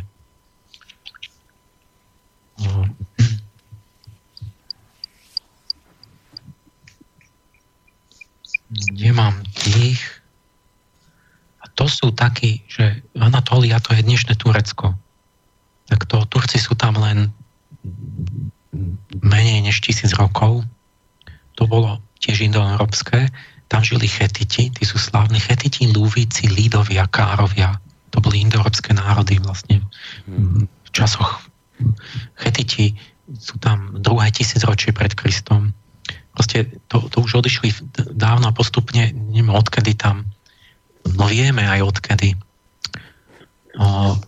Títo ľudia, čo odišli už možno nie možno ale to mám kde? Túto no, to už v tom štvrtom tisícročí odišli ale opačným smerom do Anatólie to som povedal a tam okolo 3000 pred Kristom títo Indoeurópania raní založili Troju troju jedna, čiže najspodnejšiu vrstvu. Potom tá troja, ktorú dobili Gréci, tak to je troja 7a. Ja. to je už 7 vrstva. 7. O, o, hm. nie 3000, ale to je 1000, hm. 1200 pred Kristom, čiže o 1800 rokov neskôr je tam trojská vojna a bojujú tí Spartania a Gréci proti tým Trojanom, ktorí ale sú tiež Indoeurópania a ochranný boh Troje je Apolon, boh Slnka. Ten je na strane toho uh, Priama a, a Hektora a, a tých, či to sú ich um, v podstate dávni príbuzní.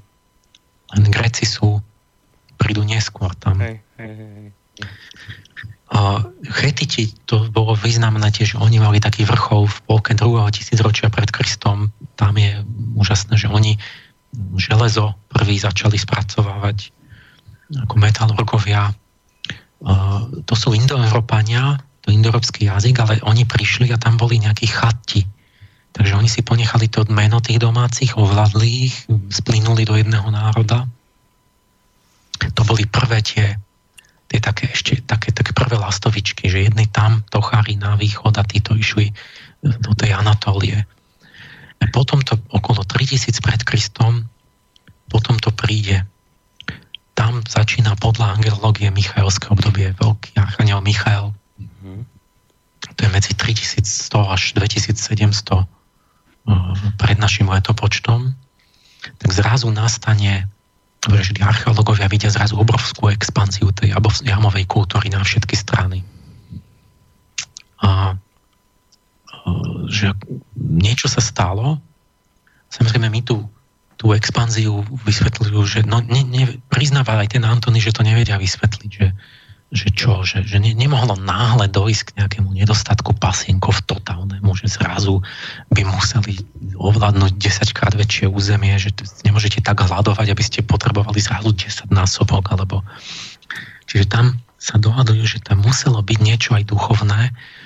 A čo? No tak sa, že tam vznikli tie také ten mýtus o tom určite tie svoje predstavy, mýty o tom, tú hrdinskú, ako keby tie v podstate tam bol taký hrdina, sa volal, že Trito, ktorý to sa všetko potom za tie tisícročia menilo, tak v tých perských hrdinských ságach sa volá Faridún. To je taký slnečný hrdina, ktorý porazí toho draka a, a, a znova nastolí vlastne tú, tú pravú vládu.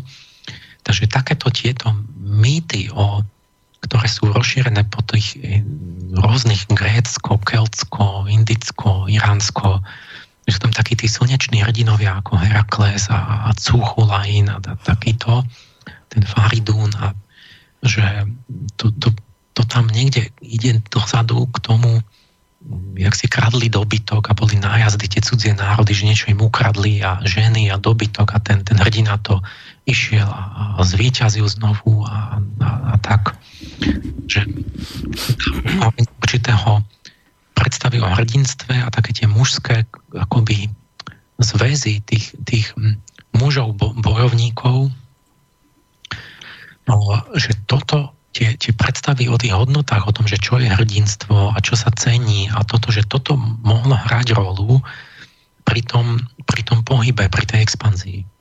No je proste, to je to presne, čo ja vlastne tuším okrem toho všetkého, čo sa vie, z toho, že veď to práve nastáva to Michalské obdobie, kedy, kedy uh, je, je ten rytmus, že kedy sa tí prví slneční hrdinovia rodia, vtedy okolo 3000 pred Kristom, vtedy bola taká vlna toho slnečného kultu. Jak tí indoeurópania začnú prúdiť do Európy, tak všade začíname, začínajú vykopávať archeológovia také slnečné sošky, že apolínskeho typu. To je nejaké slnečné božstvo, na nejakom vozíku, ktorý je ťahaný labuťami, slnečnými vtákmi napríklad, alebo koňmi. Známy je voz Strundholmu, to je také, že slneč, sln, zlaté slnko ťahané koňmi. Alebo v Srbsku také sú vozičky, že je tam taká, také, taký boh slnka, že má na sebe symboly, nejaká taká postava, tie slnečnú tú svastiku a, a labute sú slnečné vtáky, vták Apolóna. Takže vidno, že to museli byť tiež tí indoeurópania, ktorí ten slnečný kút v Michajovskom období expandovali a prinášali všade do Európy. A s tým vlastne aj tie hrdinské predstavy. O, čiže tá, tá expanzia ako predbiehala, tam sa to začalo rozpadať, tá praindoeurópština, lebo, lebo sa vzdiali už od seba začínajú tá, tie, sa to vetviť na tie, na tie prvé veľké, ten, ten jednotný kmeň, na tie prvé veľké konáre. Čiže baltoslovančina, protogermančina, nejaká keoto-italská vetva, nejaká grécko-armenská, ešte nejaké také prá medzi jazyky. Je to tak, že niekde čím tu začnem? Okolo toho 3000, 3100, 200 do 2700, 600 nastáva že jedna časť ľudí išla na, záp- na severozápad, čiže mm. boli na sever od Karpat. Áno. Čiže išli na tú západnú Ukrajinu do Polska mm. a ešte boli pri Čiernom mori, ale, ale na sever od Karpát, čiže pri Dnestri, Búk, Prúd, Dnester a Vysla v tej oblasti. Tam bola usatovská kultúra a teraz vlastne to vyzerá tak, že to boli pragermáni. Že tí, tí, z ktorých neskôr sú Germáni a proste je celá, celý severozápad Európy. Proste to, to sú všetko Nemci, Angličania, tam, tam Škandinávia. Takže to bolo nejaké také, že to ešte odvetvilo a začalo to smerovať k nejakej samostatnosti, že to, to bol nejaký zárodok už tých germánskych akoby dialektov. Uh, tam sa oni stretli so, v, tom, v, tom, na tom, v tom Volini, v tom Haliči, kde som to minule rozprával, že tam bola nejaká kultúra, čo šnúrovú keramiku robila. No a toto, toto je vidieť potom, že toto keď prevzali, tak všade sa to volá, že kultúra šnúrovej keramiky. To ide celé, celý severozápad Európy. Podľa toho sa to ľahko pozná, alebo aj zvoncovité poháre. Tak to, toto je nejaká kultúra, ktorá už, šíri, ktorá už vlastne šírila tú indoeurópčinu. No, začína to tam, že dlho boli ešte na tom Dnestri a Výsle, čiže vlastne právlasť Germánov je je niekde v Moldavsko-Polsku. a, a v susedia, akože takí prá, prábratia, vlastne ich tiež na sever od Karpat, ešte trochu viac tak na sever sú, sú naši predkovia Baltoslovania. Ešte keď Baltia Slovania boli jeden národ, tak my sme zostali niekde na tom strednom Dniepri. Mm-hmm. Um, ale susedili sme, že sme sa stále stýkali s tými pragermánmi, tiež mali tú šnúrovú keramiku. Um, čo tu mám? Usatovská kultúra. To, hm.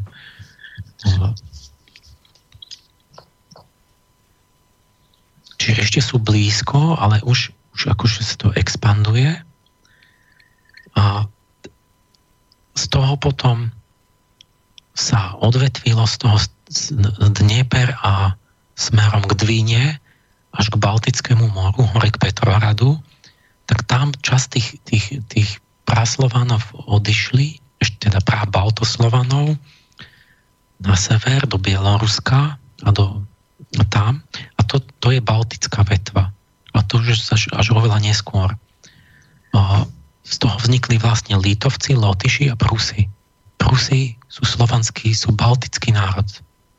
To my teraz máme, že Prusko je nemecké, ale to sú ponemčení. No, tak by som ich brala ja. Čiže Balti. To sú, to sú Slovania v podstate? No, Prusy? aj toto takto býva. Musíte to, tu, že história má rada presne tie paradoxy, že Prúšiaci sa stali takým, takým vzorom toho Nemca poriadného, poslušného a takého. No a to sú Slovania vlastne. Čiže vzorný Nemec je, je ponemčený Slovan.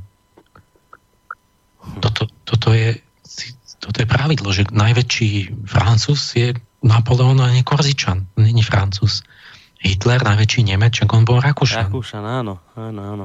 To, to, to, keď niekto príde e, cudzinec, tak on vie lepšie, je, je pápežskejší než pápež. On lepšie vie a vysvetlí tým, že ako to, to takto býva. Mm-hmm. Že to bolo aj s tými Prusmi, že oni no, v podstate to, to po, už v tom stredoveku vlastne Nemci zaberali a takto až akože sa zase na Rujane boli Slovania, to je dneska východné Nemecko a tak mnohé tie sa potom späť k tomu prídem. Čiže my sme akoby tam, tí Balti odišli na sever do Bieloruska tí, tí pragermáni išli tak smerom do Ukrajino-Polsko, tam sa ťahali, ale tí, čo sme tam poslední zostali na tom Dniepri, v tom, tom prá, prá, tak to boli tí, tam tí Slovania. A potom vlastne, keď ten Štúr povedal, že my sme ten naj, čo zostal najviac nazad, tak to, to je fyzicky pravda, že my sme tam poslední zostali v tej právlasti, sme zostali nazad, vzadu. Hmm. A aj tým jazykom, akoby ten, tá flexívnosť, aj um, no proste my sme tam zostali na, naj, naj, Hej, najdlhšie. Všetci ostatní už odchádzali a my sme, my sme tí Slovania vlastne až, až po, po páde rímskej ríše, po, po tej mele, keď bol sťahovanie národov, tak prešli cez tie Karpaty na juh, až, až v historickom období sem. Aspoň tak je oficiálna teória, že, tak, že, že tu sme to obsadili, že to stalo slovanské, potom sme išli až do tej, do, do jak sa rozpadlo Rím a Byzancia, tak až, až tu na juh. A už sme dlho boli tam na sever od Karpát, vlastne nie je ďaleko, ale v podstate je to dneska medzi Bieloruskom, Ukrajinom a Polskom. A teraz išla jedna veľká, obrovský prúd sa spustil, jak ten Michael prišiel, že, že prešli jedna časť tých praindoeurópanov, pre, prešli tie Karpaty do, do, do tej Dunajskej nížiny, do dnešného Rumunska, Bulharska na juh od Karpat.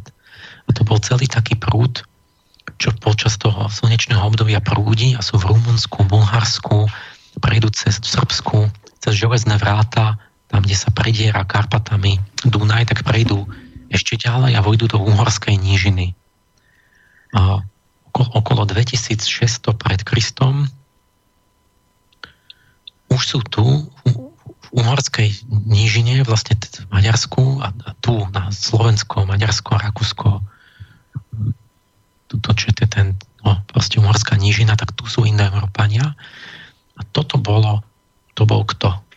To boli, to boli Kelto-Italovia. Čiže taká vetva, z ktorých sa neskôr ešte, vtedy ešte to bol jeden jazyk, jedna, jeden národ a v budúcnosti ešte potom ďaleko z nich budú um, kultúra popolnicových polí, ktorá spalovala svojich mŕtvych, jedna časť sa ide tak do Rakúska tým smerom, do Švajčiarska a tam ešte o ďalších 2000 rokov sa z nich stanú Kelti. To, to sa volá potom tá hauštatská kultúra tak.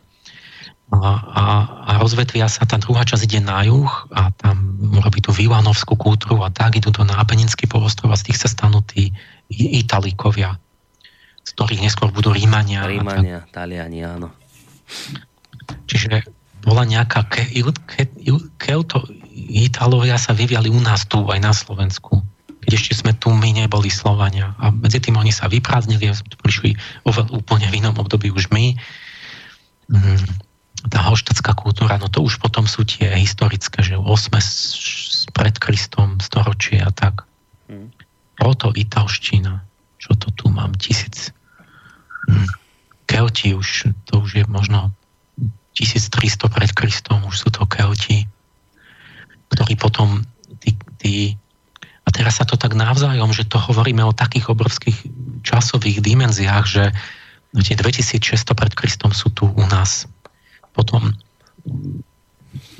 o 2000 rokov neskôr Kelti boli, mali taký vrchol, to už bolo druhé slnečné obdobie, že v podstate boli v celej Európe od, od britských ostrovov po, po proste až, až, až boli v tej dnešnom Turecku, v sever Itálie, u nás boli Kelti. O, mali taký obrovský rozmach. Ale potom sa stalo, čiže, že, že vlastne tí Rímania urobili tú svoju obrovskú organizáciu vojensko-politickú a vlastne dobili celý ten starý svet a zatlačili úplne tých Keltov. Mm-hmm Cezar toho posledného Vercingetorixa zlomil pri Alesii, to bolo slávne obliehanie. A to je ten slávny, slávny obraz. Kde... A akože tí Kelti proste už, ich, už nemohli klásť odpor mm-hmm. a sa akoby tak rozplynuli politicky proste už ne, nemali podľahli, ale vlastne tam fyzicky zostali, len sa poromančtili, takže vlastne tí bývalí súrodenci čo boli kedysi Kelto-Italovia, tak tí Italovia nakoniec premohli tých Keltov, ktorí vyzerali, že oni najprv vlastnili Európu mm. a poromančili ich. A z toho vlastne vznikli Keltorománi. A to sú všetci, preto rozprávajú romanskými jazykmi bývalí Kelti, čiže Francúzsko celé. Čas Švajčiarska a, a no a zostalo to vlastne iba v tom Írsku, vo Valese, v Škótsku tie, tie keltské dialekty nakoniec, lebo aj um, Anglicko je zase pogermančené. tam zase prišli tí anglosasy a tiež tých keltov pogermančili. Takže tí kelti mali taký zvláštny osud, že, že kedysi boli úplne mali Veľký, akože a potom si ich všetci rozobrali, no. Som ich z polku poromančili, polku pogermančili. Je taká duchovná hypotéza, že oni sa vzdali ako keby duchovne, že boli takí ušvachtili, že ten duch Keltov, že si vzal zálohu strážiť ezoterické kresťanstvo. A a preto sa vzdal akoby tých ambícií, takých tých, tých tej vonkajších. Um, dopoviem tie, tie, no nie, nedopoviem, ale aspoň tú Európu, že toto boli prúdy tam na západ, taký juho-západ. O, teraz Gréci, kde sa objavili, nie úplne jasné, ale Gréci už mm, niekedy v okolo 2500 už sa museli nejak oddeliť, boli niekde spolu s Arménmi ešte v kope, lebo veľmi sa podobajú tie jazyky. Niekde museli tu trčať možno v Bulharsku, alebo okolo toho Dunaja, ale v nejakej in, inom čase. A potom okolo toho 2000 pred Kristom prúdia do toho Grécka dnešného. A už sú tam tie Mykenské Grécko a tak. A to už, to už potom sú tie, tam, kde sú aj tie, tá trojská vojna a tak. Pričom Jóni Ajolovia prídu prví a Dórovia prídu do Grecka až okolo 1200 pred Kristom. To je už samajovské obdobie a to sú tí bojovní Spartania a tak. Čiže medzi nimi sú tam rôzne tie vlny, akoby tí, tie migračné. A nejak sa tam od nich musia tí Arméni dostať, tí nejak preskočili do to na ten Kaukaz. A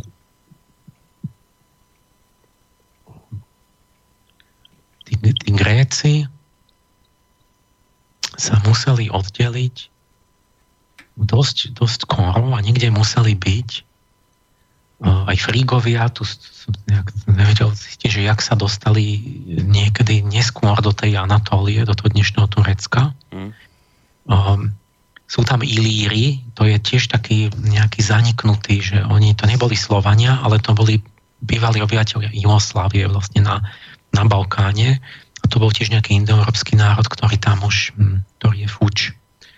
A boli Trákovia, ktorí boli, sa rozdelili na Trákov a Dákov, to sú tiež indoeurópania, a tí boli v čase Rímskej ríše na v Rumunsku dnešnom. Hm. Čiže, čiže Rumunčina sa podobá na francúzštinu. No však to je tiež románsky jazyk. No áno, ale áno. No áno, teraz jak to bolo, že jednak to boli Indoeurópania a jednak ich poromančili, že tu to bolo slávne, to ten Trajan dobil Dáciu, uh-huh. ju, to bolo jedna z úplne asi posledných eh, akoby územných ziskov rímskej ríše a o tom je ten Trajanov stĺp, tam sú výjavy z tých bojov. A takto vlastne tým, že sa dostali dovnútra rímskej ríše, tak vlastne prevzali aj tú latinu a nejak sa porománčili. Čiže románsky jazyk, ale na východe Európy vlastne pri Čiernom mori. Teraz sa tam Albánci objavili, ale to, tých nemáme stopy, to vieme prvá zmienka v 13. storočí, až, až v stredoveku. A tí sa niekde tam museli vziať, možno od Germánov, alebo nejako sa tam presunuli na ten, na ten juh. Tí Gréci sa museli oddeliť ešte pred, pred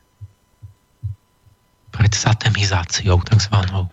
To sú také dve veľké vetvy, že keď si tí lingvisti pozreli tie jazyky, tak zistili, že sa museli tie indo, indoeurópane nejak rozdeliť v nejakom dosť ránom štádiu, jak sa vetvili, tak jedno z tých prvých na polku, že boli satemové a kentumové jazyky. A to je podľa číslovky 100 rozdelené, že kentum a sat, satem to je kent, kentum je, je v starej nejakej latinčine 100 čís, akože číslo 100 a satem, to je tuším v staro, v nejakej avesčtine, tiež 100. A to bolo pôvodne však jedno slovo, stovka, ale jedn, potom nastala niekde na západe, ako keby skôr s západným smerom, tá staršia vetva, čo sa oddelila, tak sa to menilo tie, tie, tie sikavky na nie, tie, tie pôvodne tie nejako palatovelárne hlásky, to k a g sa menilo, išlo viac dopredu k perám a menilo sa to na nejaké také s. A, a tak vzniklo, že vlastne v grečtine máte, máte hekatón. A v latine to centum bolo, kedysi k sa to čítalo kentum. Že máte to v tých jazykoch kelt, keltské, germánske a tamto, to, to, tam sú tie káčka, to tvrdé. Ale čo je Slovania, Baltovia, Indovia, Iránci, to čiže viac na východe sa nájde a čo je mladšia vetva, tak tam sa to zmenilo na S. Že my máme 100 a tak. No a tí Gréci ešte majú káčka, čiže oni sa museli oddeliť ešte, ešte s tou západnou vetvou. No to nebudem rozoberať to sú také, také stopy, podľa ktorých akoby nejak človek si môže predstaviť dozadu, že kde čo kto asi odišiel, tí, že kde sa asi nachádzali, keď sa nachádzali vedľa seba, tak sa ovplyvňovali tie jazyky.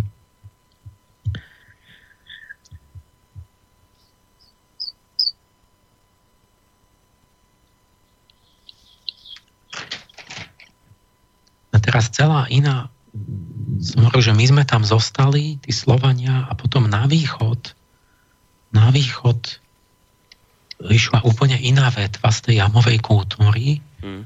Aj z tej šnúrovej keramiky. Taká vetva, čo sa dala na východ smerom k Uralu, tam je tých, tiež tých kultúr, je tam plno. A tam máme tých kultúr, kde to máme?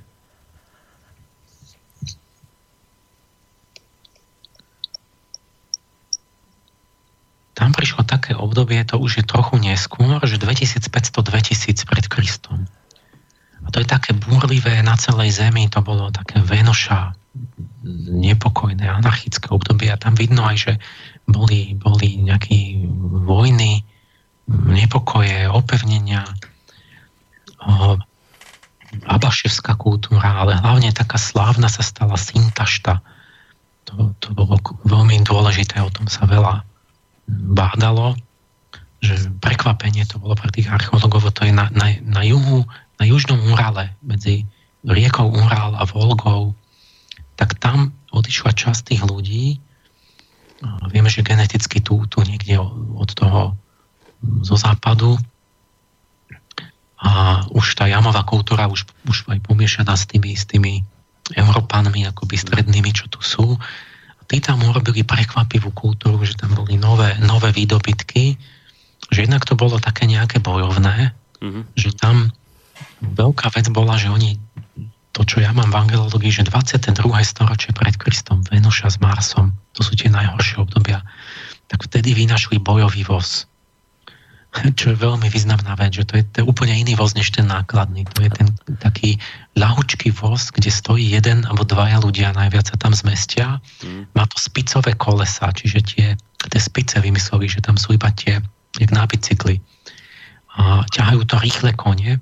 Má, hlavný zmysel toho je rýchlosť a na, na, na boj.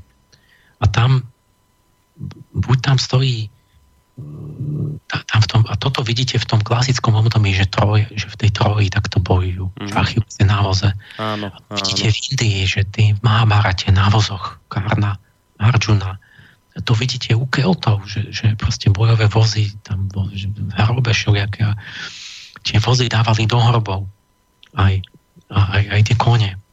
A že toto bol obrovský vynález, ktorý potom celý svet prevzal od nich a to oni tam vynašli v tej syntašte v, tom, v tejto chvíli to obrovské umenie tesárske, že zložiť ten, ohýbať drevo, aby to bolo presné a všetky tie súčiastky. A teraz zistili, že to vlastne vynašli oni tam, v tej stepi a že potom to od Číny po, po, po, po Rímanov všetci mali tie vozy. A dohadovali sa, že jak tam asi čo mohli, keď tam to bol taký menší voz, že tam mohol stať iba jeden, tak to vyzerá, že oni, ten človek v jednej ruke, ten bojovník držal tie opratie, tie kone, to, to na tej stepi, na tej pláne musel letieť obrovskou rýchlosťou a druhou rukou, čiže vy ste museli to tak držať, že, že tie nerovnosti, jak nadskakoval ten voz, či nebola tam asfaltka, tak ste museli vyrovnávať kolenami, proste, aby to sa neroz, nespadli, alebo to, a súčasne s tým si vrhal kopiu z toho voza.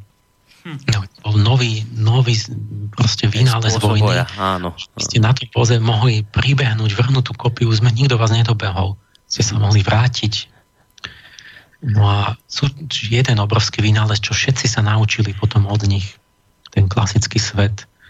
A druhý, druhá veľká vec je, že oni boli skvelí metalurgovia a vlastne oni začínajú bronzovú dobu a tam našli v tej syntašte celé, že kočovný národ, ale mali už, začali s tými usadlými takými osadami, a, ale tie, mali, tie boli účelové, že to bolo pri nejakom tá syntašta bola niekde na Urale, tam je zdroj medi. Ale to bola taká med, že to, taká, že tam bol prímes bron, arzénu, nejaké percento, alebo čo. A oni vyrábali teda prvý bronz.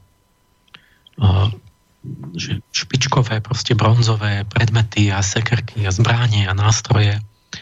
A, ale to, toto ten, tento bronz, to není ten bronz, čo my bežne vieme, že bronz je z, z, z liatina cínu a medí, ale toto bol ešte arzenový bronz. Ja som si dlhé roky lamal hlavu, že som si však ten cín a teda bronzová doba by mali začať s jupiterským obdobím, keď je to kov jupiterský ten cín. No už tak nebola to pravda, lebo bronzová doba začína už v tom treťom tisícročí.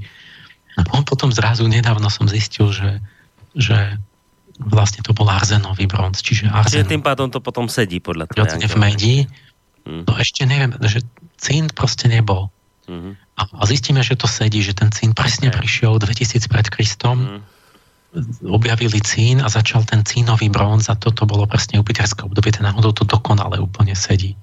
Že fakt ako keby ten cín sa trafil do toho. Ale tam v tej syntašte ešte mali arzenový bronz a obrovské, že, že osada, kde mali 60 domov a všetkých 60 domov vyhne, samé tie pece a tam, tam tavili ten a vyrábali ten bronz a obrovský taký rozmach aj priemyselný a to začali zrejme vyvážať na juh tým, tým klasickým kultúram. Nastalo také veľké spojenie obchodné, že našli veci z juhu, z tých, z tých tam, kde je Mezopotámia, kde sú tie, tie klasické kultúry staré, ktoré už mali písmo vtedy, tak tam niečo na sever im predali a oni napríklad ten bronz a tie bojové vozy a takéto veci, konia ich naučili. To, to všetko bol indoeurópsky akoby prínos. A tí, tí, tí tam tí mm, a tí toto mali od nás vlastne. Akadiania v tých, v tých mm, vyspelých kultúrach. Od nás myslím od tých Indoeurópanov tam na tom murále a toto sa zistila zrušujúca vec, že ja to všetko mám, ale že toto, tá, tá syntašta a potom tie céry tejto syntašty, to je, ktoré budú tam, je plno tých kultúr, že toto boli Indo-Iránci. No, toto sú prá, prá rodičia v celého tej iránskej a indickej vetvy, keď ešte boli v jednej kope, keď ešte hovorili nejakou prá indo-iránčinou. Mm-hmm. spoločným jazykom, ktorý nebol ďaleko ešte, a boli, boli naši susedia slovanskí. Tak neuveriteľne znieš. Máme z iránskych, medzi slovančinou a iránčinou sme boli susedia tak dlho, tak to, to máme veľa spoločných slov. A toto sú tie vrcholné výkony, že oni napríklad zistili, že títo starí indoiránci to boli tí árici takzvaní. Áriec bolo, že to je vznešený no, človek. A tá, tá pravlasť tých áricov sa volala Áriana. A, akoby ušlachtili vznešený človek. A, ale ako zistíme, že jak sa oni sami nazývali, že zistíte, že v takom jazyku, ako je sámi, to je sámčina, to sú takí ľudia, čo sú ne, ne, na, na severe Fínska žijú, taký, taký úplne za polárnym kruhom, taký akoby zaos, no, domorodý pranárod a tí patrujú k tým uralským národom, ako Maďari, Ugrofini a tak. A tí boli na, sever, na severo-východ od nich na Urale. A tam tie boje zrejme boli medzi týmito medzi tými indoirancami a tými uralskými kmeňmi, takže v tých uralských jazykoch sa zachovalo slovo ária, lenže ária znamená otrok a obyvateľ juhozápadu. Mm-hmm. Čiže vlastne to je ako archeológia jazyka, že vám v nejakom jazyku tých Laponcov vlastne zostane slovo, oni už dávno nevedia prečo, pretože oni kedysi žili na Urále spolu s Indoirancami, ktorí teraz sú už dávno inde, ale pred 4000 rokmi tam susedili, bojovali, opevnili sa, Hej. na vozoch bojovali a keď chytili nejakého, tak ho dali za otroka a, a povedali, že to je ten, oni sa volajú Áriovia sami seba, tak na Ária to sú tí otroci. To sú tí, ktorých keď zajmeme. Hm. A to sú tí, tí podradní, tí, čo sú tam nejako my, ale na juhozápade. Lenže pre tých Aricov samých to znamenalo, že to sme my, tí vznešení, tí, čo máme už švachtile, akoby tie hodnoty a náboženstvo a tak. Čiže tak, takto zistíte, že, že takéto sú stopy v tom, v tom jazyku. No toto bol nejaký významný veľký krok a to sa potom odtiaľ šíri, akoby celá tá vetva, že začnú oni ovládať tú celú tú strednú Áziu, dnešný Kazachstan, a to je andronovská kultúra, to je už 1800-1200 pred Kristom. Hm. Začnú ťažiť cín niekde okolo Aralu a toho Amudárie, tam nájdú ložisko cínu a vlastne začnú tí Indoeurópania tam prvý uh, rozvážať a vyvážať proste tie, ten pravý bronz. Čiže k tým kovom naozaj tí chetiti boli tí prví, čo vlastne mali tajomstvo železa, keď ešte nikto to to nemal. No, no teraz sa tam dejú také veci. Teraz keď...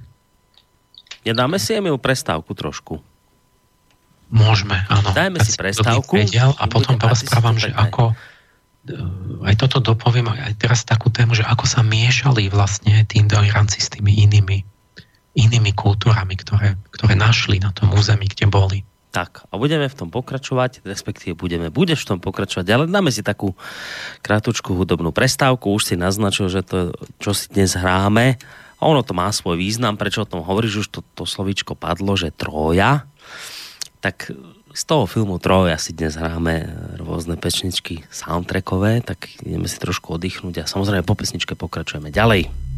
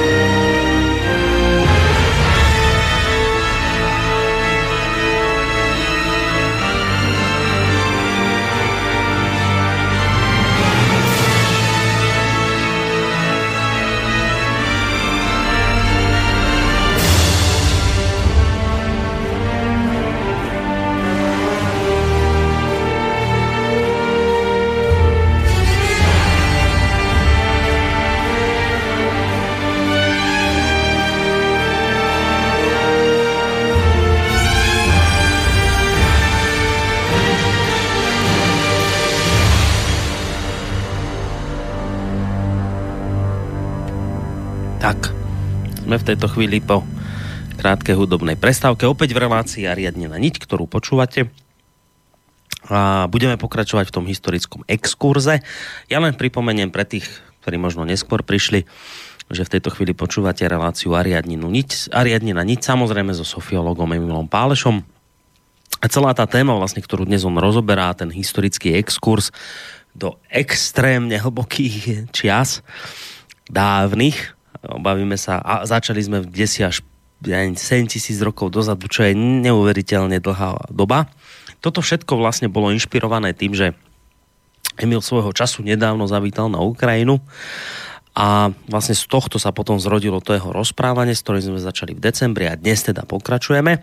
Aj keď musím dopredu už povedať takú obavu, že nie som si celkom istý, či, či dnes s týmto rozprávaním aj, aj skončíme, či ešte neurobíme predsa len ešte jednu ďalšiu reláciu, ale nechcem predbiehať. Už som si istý. Už si istý, už, už je ti to jasné, že sa dnes to nedokončíme, ale však nevadí, my sa nikde neponáhľame, takže nič zlé sa nestane, keď si túto tému rozdelíme aj na tri časti, možno aj na štyri.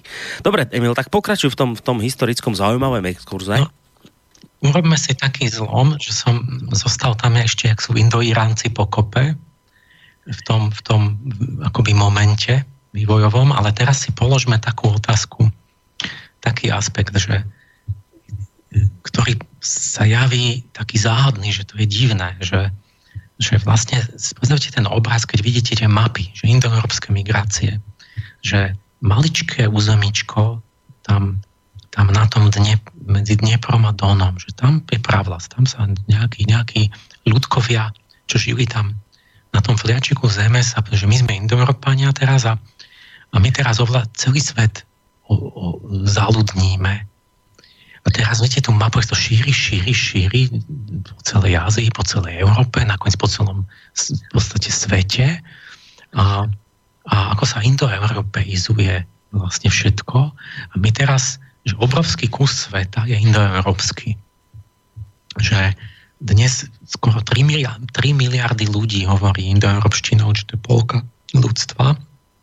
Ale pred 100 rokmi to bol taký vrchol, že v podstate Indoeurópania skolonizovali kompletne celý svet no, plus minus, no ja neviem, či by som Japoncov, to všetci boli pod vplyvom, to, to, to komplet. Proste okolo 1900 Indoeurópania dobili celý svet, lebo vlastne aj Ameriky, keď sa objavili, tak prešlo sa na angličtinu, e, na španielčinu v Južnej Amerike, portugalčinu, Afrika celá bola, ja neviem, Južná Afrika, tam je tá, tá Afrika, no, jak to volajú, to je v podstate dialog, dialekt holandčiny, tá, tá afrikánčina na juhu. A až keď je, všetko boli kolónie, takže boli, vládli tam Indoeurópania, Austrália sa hovorí po anglicky.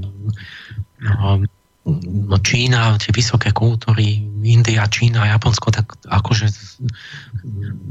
no dobre, ale proste boli v područí tiež pod vplyvom iba obdivovali a nechali sa viesť vlastne Európanmi. V Indii vidíte, že majú svoje všetky tie jazyky, celý ten subkontinent, no ale všetci hovoria aj po anglicky. Čiže sú akoby majú ako druhý, druhý jazyk angličtinu.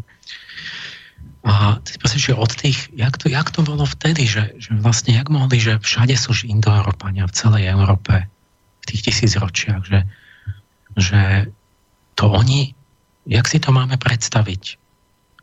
Keď vidíte, jak sa šíri tá indoeurópština na tej mape, že tam, tomu rozmachu, to prázdne, boli tie, však bolo, bola prázdna tá Európa, že kam prišli, tak tam bolo, čo sa stalo s tými ľuďmi predtým.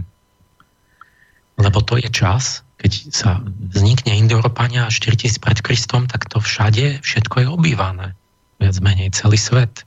Už, takže všade žili ľudia. A teraz tá otázka je, kde sú tí ľudia? Jak to, že všetci hovoríme indoeurópskymi jazykmi v celej Európe napríklad? Kde sú? Čo sa s nimi stalo? Vyhubili ich, nie? A že takáto boli také sklony, akože v tej ranejšej hypotézy bola taká feministická archeologička Mária Gimbutasová, a inak priekopnička, teda že tej indoeurópskej tých štúdií, a ona skúmala tie kurgany a ako sa šírili vlastne po celej tej Eurázii. A ona zdôrazňovala, že to bola tá patriarchálna kultúra, ktorá mala také tie hrdinské a bojové hodnoty a mužských bohov a, a taká hierarchiu a, a tak. A že oni kde prišli, takže proste vybili tých domácich, dali im na frak a potom ich kurganizovali. Čiže vlastne ich akoby nejako donútili a ste dobili, akože, že to boli akože násilné nájazdy a že vlastne tí Indoeurópania podobíjali všetky tie územia. A teraz, teraz máme oveľa úplnejší obraz, zaujímavejší, že jak to teda bolo naozaj, že oni bolo aj toto, že povedzme tento, ten prvý stred okolo 4000 pred Kristom, tam bola tripolská kultúra na tej západnej Ukrajine, tak tam vidno, že sa niektoré vyľudnili, že tie, tie mes, sídliska. Mm-hmm. Čiže tí pôvodní ľudia boli stade vytlačení, vyhubení. Je zrazu opustené nejaké veľké sídliska, tak došlo aj k nejakému, že keď došlo ku konfliktu, nejakým stretom a takto, ale, ale že toto je iba jedna z tých vecí a toto vôbec by takto nemohlo byť lebo tie to, proste nebolo reálne ani, ani, ani počtom, že ešte do 2000 pred Kristom boli e, zrejme menšinové ostrovy, tí Európania po tej celej Európe, čiže o, že boli tá, tá stará, tie staré kultúry a medzi nimi a čiže tam veľkú, rovnako dôležitú alebo aj väčšiu rolu hrala spolupráca mierová. Čiže oni pri, prišli niekam, tam boli nejakí pôvodní obyvateľia a vzniklo nejaké súžitie. A toto teraz aj ten, pekne ten Antony rekonštruoval z tých detajlov, že povedzme tí, tí, tí Pragermáni, tá usatovská kultúra, prišla tam, kde bola tá tripolská, tie zvoncové poháre, bol tam nejaký stred a takto, ale zrejme si vyjasnili, že, že kto je čo a ako. A skoro našli nejaké súžitie, lebo kto, kto tu žil vlastne v tej tzv. starej Európe pred, pred indoeurópskej. Tu, tu boli ľudia. A to je ďalšia zaujímavá vec, keď sme pri tom. My to, to máme žil? zistené už aj. Vieme, že kto tu bol pred indoevropanmi? No, no to sú veľmi za, už to sú také dávnejšie veci, ale vieme, archeologicky vieme. Uh-huh. A, a jazykovo práve, že tým, že sa to prekrylo, tak je to také už, už stratené, ale um, tu proste boli ľudia, a, a, ale boli iného, inej povahy než tí Európania a to sa stretlo. A to, čo tu bolo, čím mám začať? Um, to je taká vec, že to tiež je taká nová vec, že tým, že bol socializmus, bola železná opona, tak ako by sa nedostala tá špičková veda sem, alebo, alebo, alebo nebola komunikácia, že tí západní sa nevedeli to, čo sa tu deje a tu neboli peniaze, alebo neviem čo. Tak sa moc nekopalo a tak máme slávne, neviem čo, na západe, ale u nás ako keby toho tak toľko sa zdalo, že není dlho.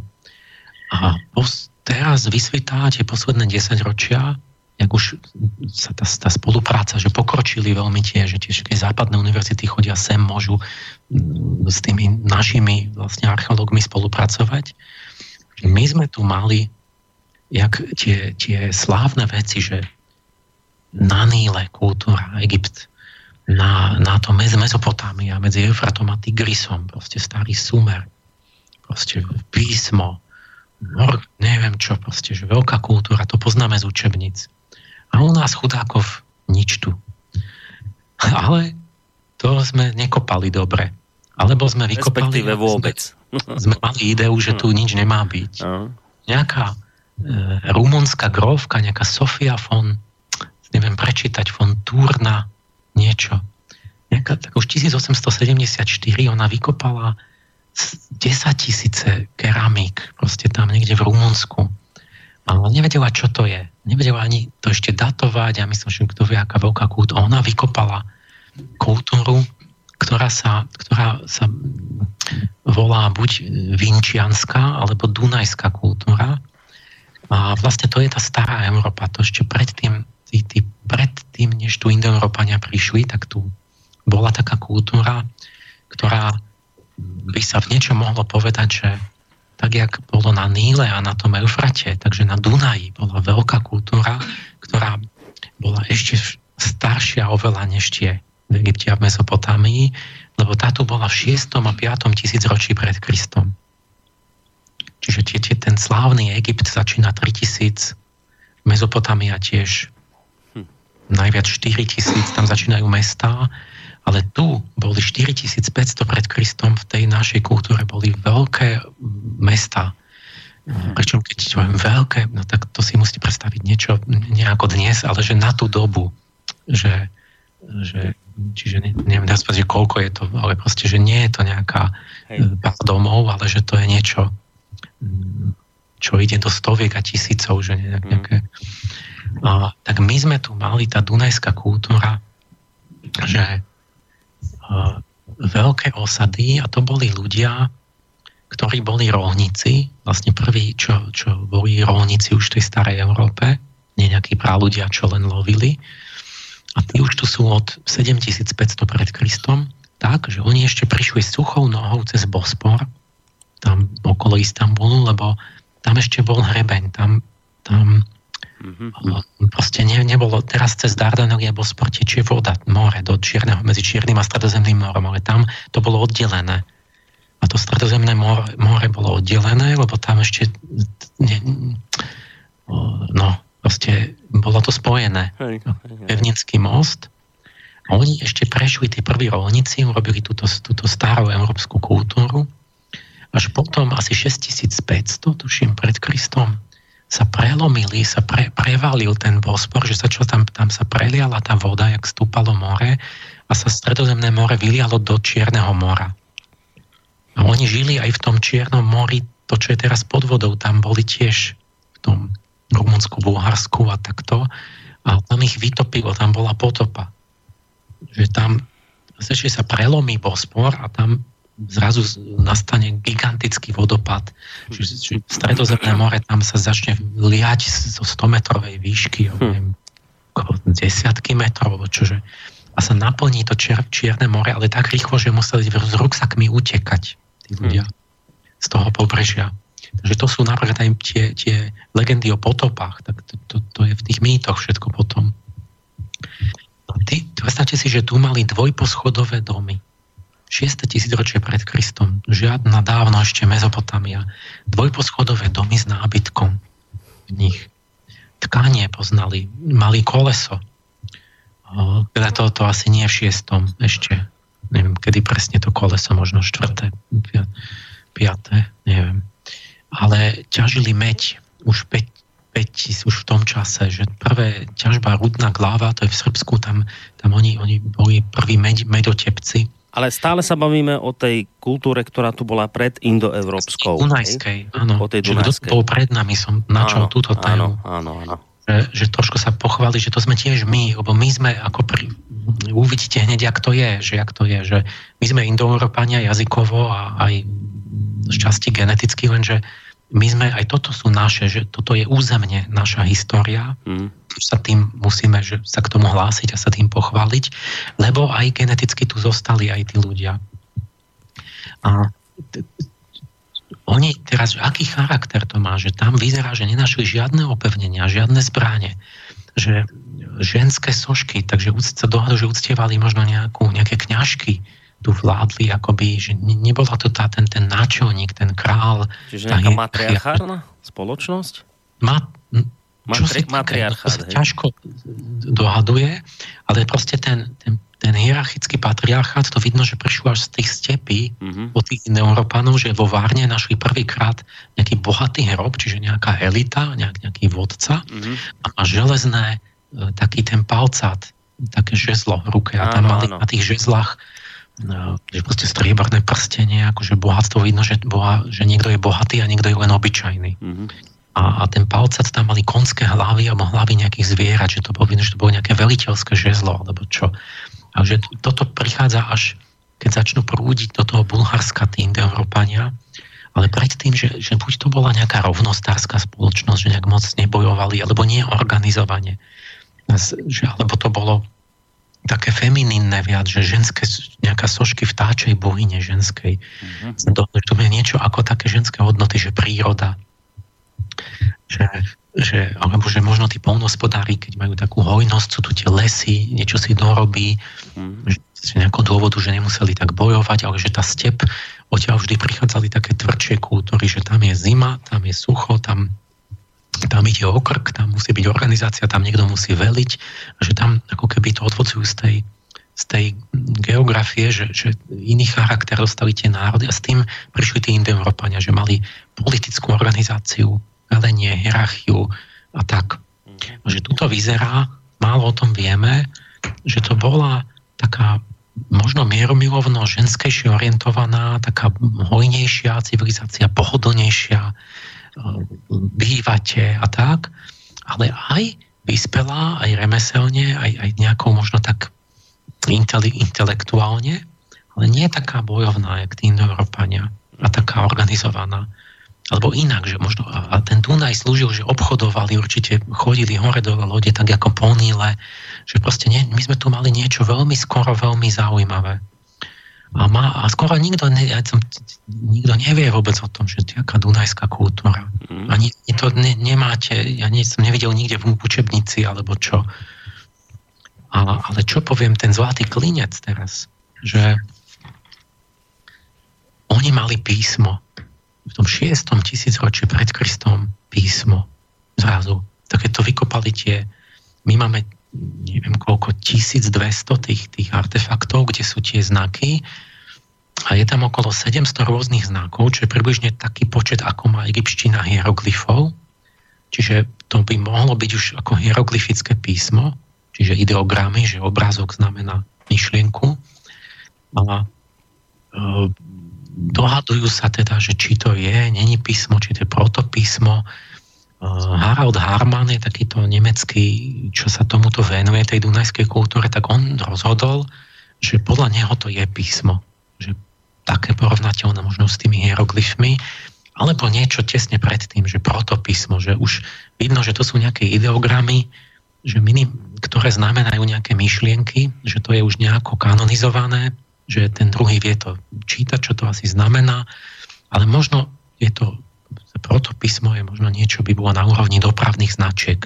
Že máte sadu značiek, ako máme 100 značiek, 200 a niečo to od teba chce, čo, ti to, čo to Hej. znamená. Hej. Ale, ale povedzme, že tam tie dopravné značky nemajú syntax, že nemajú gramatiku, že netvorí to vety alebo niečo, ale sú to nejaké symboly, ktoré už ti komunikujú nejaký význam, takže nie, nie, niečo medzi tým to, to není jasné, nevieme to rozluštiť ale to lineárne písmo A sa podobá na to, ktoré je potom oveľa neskôr tiež nerozluštené.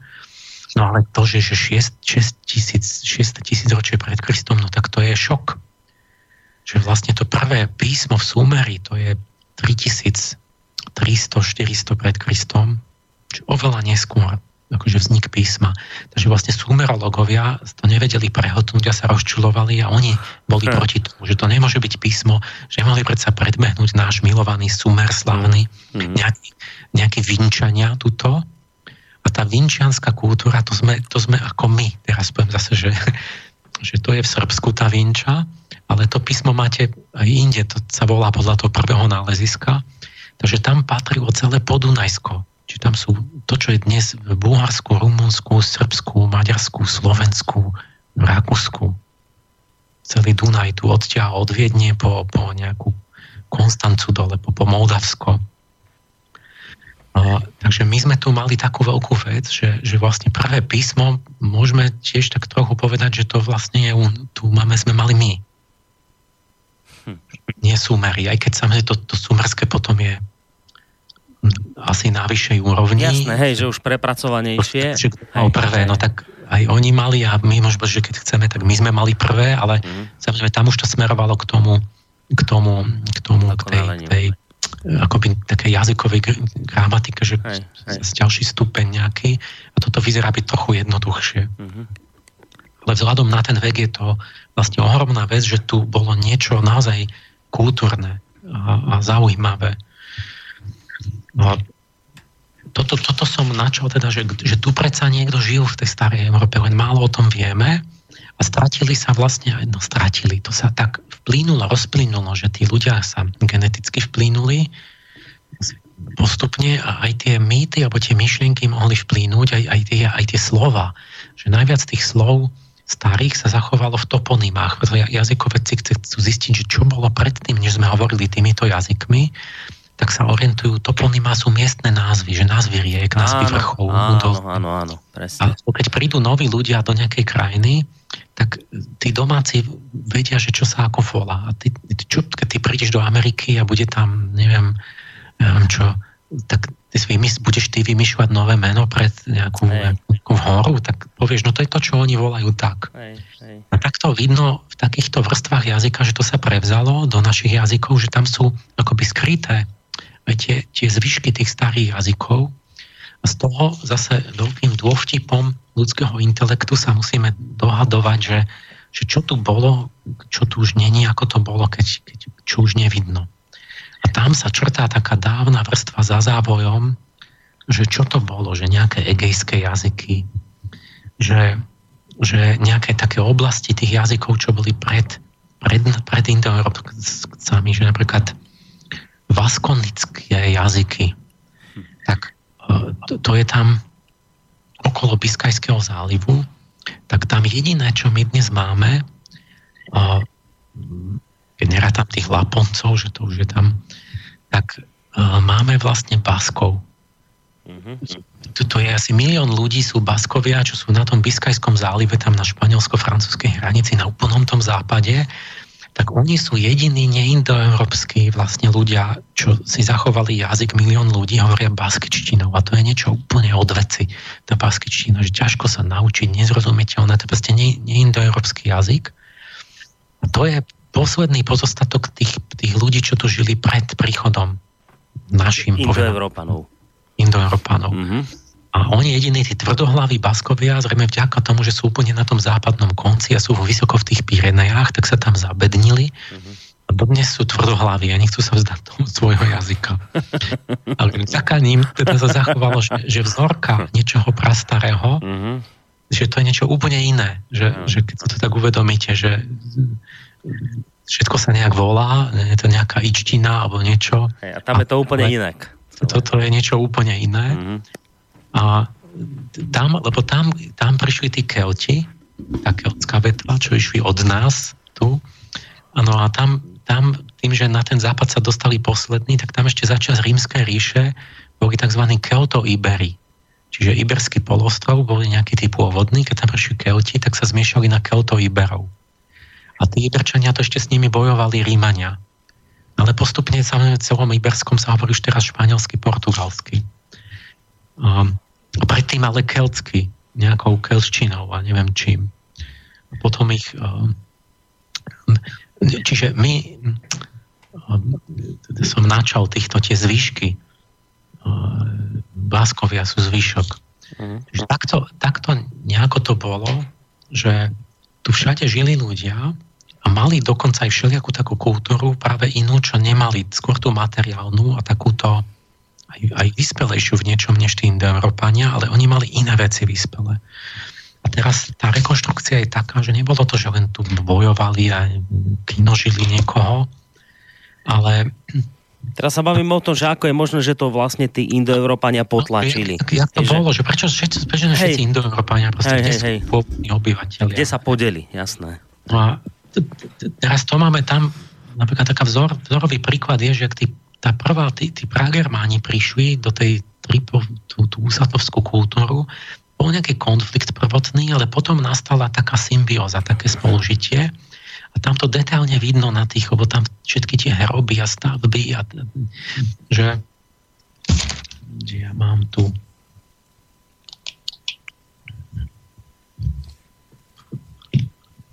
usatovskú kultúru. Nastalo také spoložitie, že tí starí Európania boli polnohospodári. Či oni obzbrali určitú pôdu. A títo Indoeurópania boli pastieri, ich zaujímali pasienky. Či oni vošli akoby medzi tie kút a, a žili tam sú vedľa seba a jedni mali ten chov a druhí mali polnohospodárstvo a remesla. A tak vidno, že v tej tá, tá tom tí usatovania, že to boli tí pránemci a vedľa bola tá tripolská kultúra, že urobili takú symbiózu, že tí Indoeurópania ako keby prišli, mali vyspelú nejakú...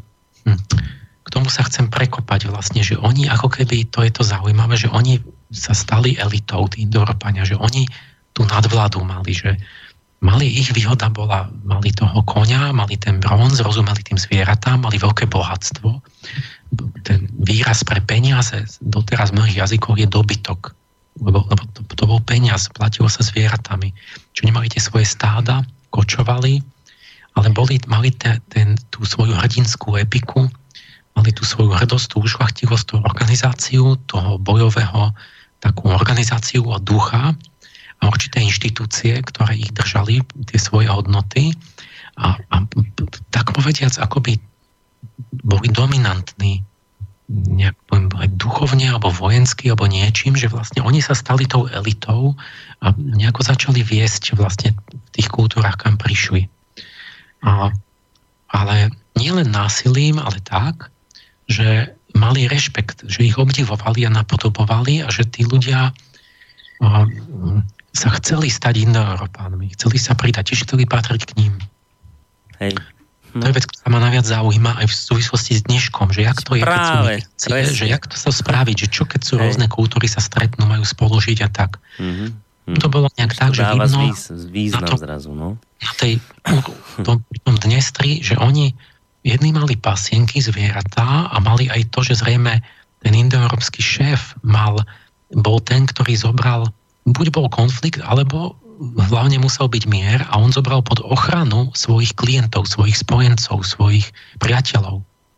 Takže vlastne v tých nepokojných obdobiach ten indoeurópsky náčelník, alebo čo bol ten, ktorý bol, mal tie kone, tie vozy, to, tú organizáciu, toto a on, on zabezpečil tam mier. On tam zabezpečil, že tam nikto nemohol, že oni boli silnejší alebo zvíťazili. Mm-hmm s tým svojim celými tými, tým, tým heroizmom a tou technikou a tým to, to politickým organizovaním. Takže oni, tak povediať, vzali pod ochranu akoby e, že on nejaký, nejaký poriadok, že ako... Také prvé NATO tam vzniklo. Je, taký král, ten, a, a, a on povie, bude to takto, tu budú sa určite si rešpektovať, alebo, tak, alebo nejaká spolupráca v nejakých medziach, ale zároveň nedá sa, že všetkých bijem a pritom som v menšine že to, tá inštitúcia toho kráľovstva je to, že ja, že väčšina ma uzná a pridá sa ku mne, lebo vedia, že, nasto, že ja stelesním určitý poriadok, určitý systém a že, a že ho chránim. A že tým chránim napríklad aj proti nejakému banditizmu alebo mm. svoj vôli a tak. No a oni, tá, tá dohoda konkrétne bola, tam vidno, že a to sa opakovalo potom plus minus všade, že, že oni mali tie, pas, tie výrobky, že sme ovčiu vonu, ale dali tú vonu tým, tým domorodcom v tom Tripoli a tí mali to, tú takú, že tkáčské stavy a tým tkali a potom im vrátili, že, že látky. A robili pre nich keramiku, tí domáci, lebo to vidno, že prevzali tie keramické vzory, tú šnúrovú keramiku napríklad od tých, čo tam robili tí domáci. Čiže oni prišli ako takí vznešení, títo, a povedali, tak vy tu toto, robíte tú keramiku, vy tu máte kolovrátky, vy to tamto robíte, tu dorábate nejakú pšeničku, alebo čo, tak my vám, my vám dáme aj tú ochranu, aj niečo, neviem, bronz, alebo tie... Dodáme tie, suroviny. A máme tie, a tie, tie vlnu, máme, mm. a neviem čo, ich bohatstvo bolo dodnes z tej starej vedskej inčine je raj a hojnosť a bohatstvo znamená, že tečie mlieko, maslo a med. Čiže to sú to sú tie živočišné výrobky, že pre nich byť bohatý a mať hojnosť je, že máš veľa, veľké stádo a máš mlieko, maslo a, a, a tieto veci. Ale aj med, lebo slovo pre med je prá indoeurópske. To znamená, že med už zbierali tí prá prvý a že to bola nejaká taká rituálna, akože vzácna, taká slnečná substancia od tých včiel. Takže tá, taká symbióza, že navzájom žili na jednom území spolu, navzájom si niečo poskytovali, ale zaujímavé, že tí Indoeurópania boli tá elita a títo vždy, kam prišli, tak vždy boli tí, čo boli akoby tí, tí remeselníci. A z toho to vlastne vzniklo to, čo rekonštruovali religionisti zase v tých tie, tie predstavy, že Indoeurópania mali tri kasty, také tri vrstvy, že bol a to, čo dodnes v Indii zostalo, že sú brámani, kšatriovia, vajš, vajšiovia a šúdrovia. Tak pôvodne to boli len tri. Brahman to je, to je ten kňaz, obetník, intelektuál, vzdelanec, um, takýto duchovný a čo rozvíja inteligenciu a tak, že to je Brahman. Kšatria to je ten, ten rytier, ten, tá bojová vrstva, tí, tí, to sa všade nejako volalo, tí, čo majú brániť, bojovať a tak. A potom sú tí, že tí, čo majú pracovať. A, a to vidno na tri druhy hrobov, že vlastne tri druhy sú a ten, ten Brahman tam má aj zlato striebro a neviem čo takéto, ten, ten kšatria tam má zbranie a neviem čo, dieru v lepke. a, a že je bojovnícky hrob a potom úplne iné hroby a to boli tí, tí remeselníci, čo potom sú neskôr vajšiovia alebo dásovia. A, a, ale to vzniklo tak, že, že to, sú tí, to boli tí pôvodní, čo, čo robili pre nich akoby také, že, že také, také remeselné veci. Čiže tam vznikla symbióza nejaká dobrá, ale to, to zaujímavé, že tí Indoeurópania boli elita že oni ako keby tam nejak určovali duchovne tie myšlienky a tie predstavy a týmto vlastne všade nastalo z nejakého zaujímavého duchovno-tajomného dôvodu, že vlastne ľudia sa ťahali, tí pôvodní obyvateľia sa ťahali k tej elite, že chceli sa včleniť do toho indoeurópskeho systému a, a keď, keď chcem patriť k nejakému, čo obdivujem, to, toto je to, to dôležité, že nie, oni nevybil, nich obdivovali zároveň. Hej, hej. Čiže tak, chceli dobrovoľne ísť. Ten jazyk, ja chcem, aby som s nimi mohol, aby ma vzali, aby... Hmm. A, a toto, sa, toto sa rekonštruuje, že čo to presne bolo, že čo oni, to ma zaujímalo vždy najviac, že čo to mali.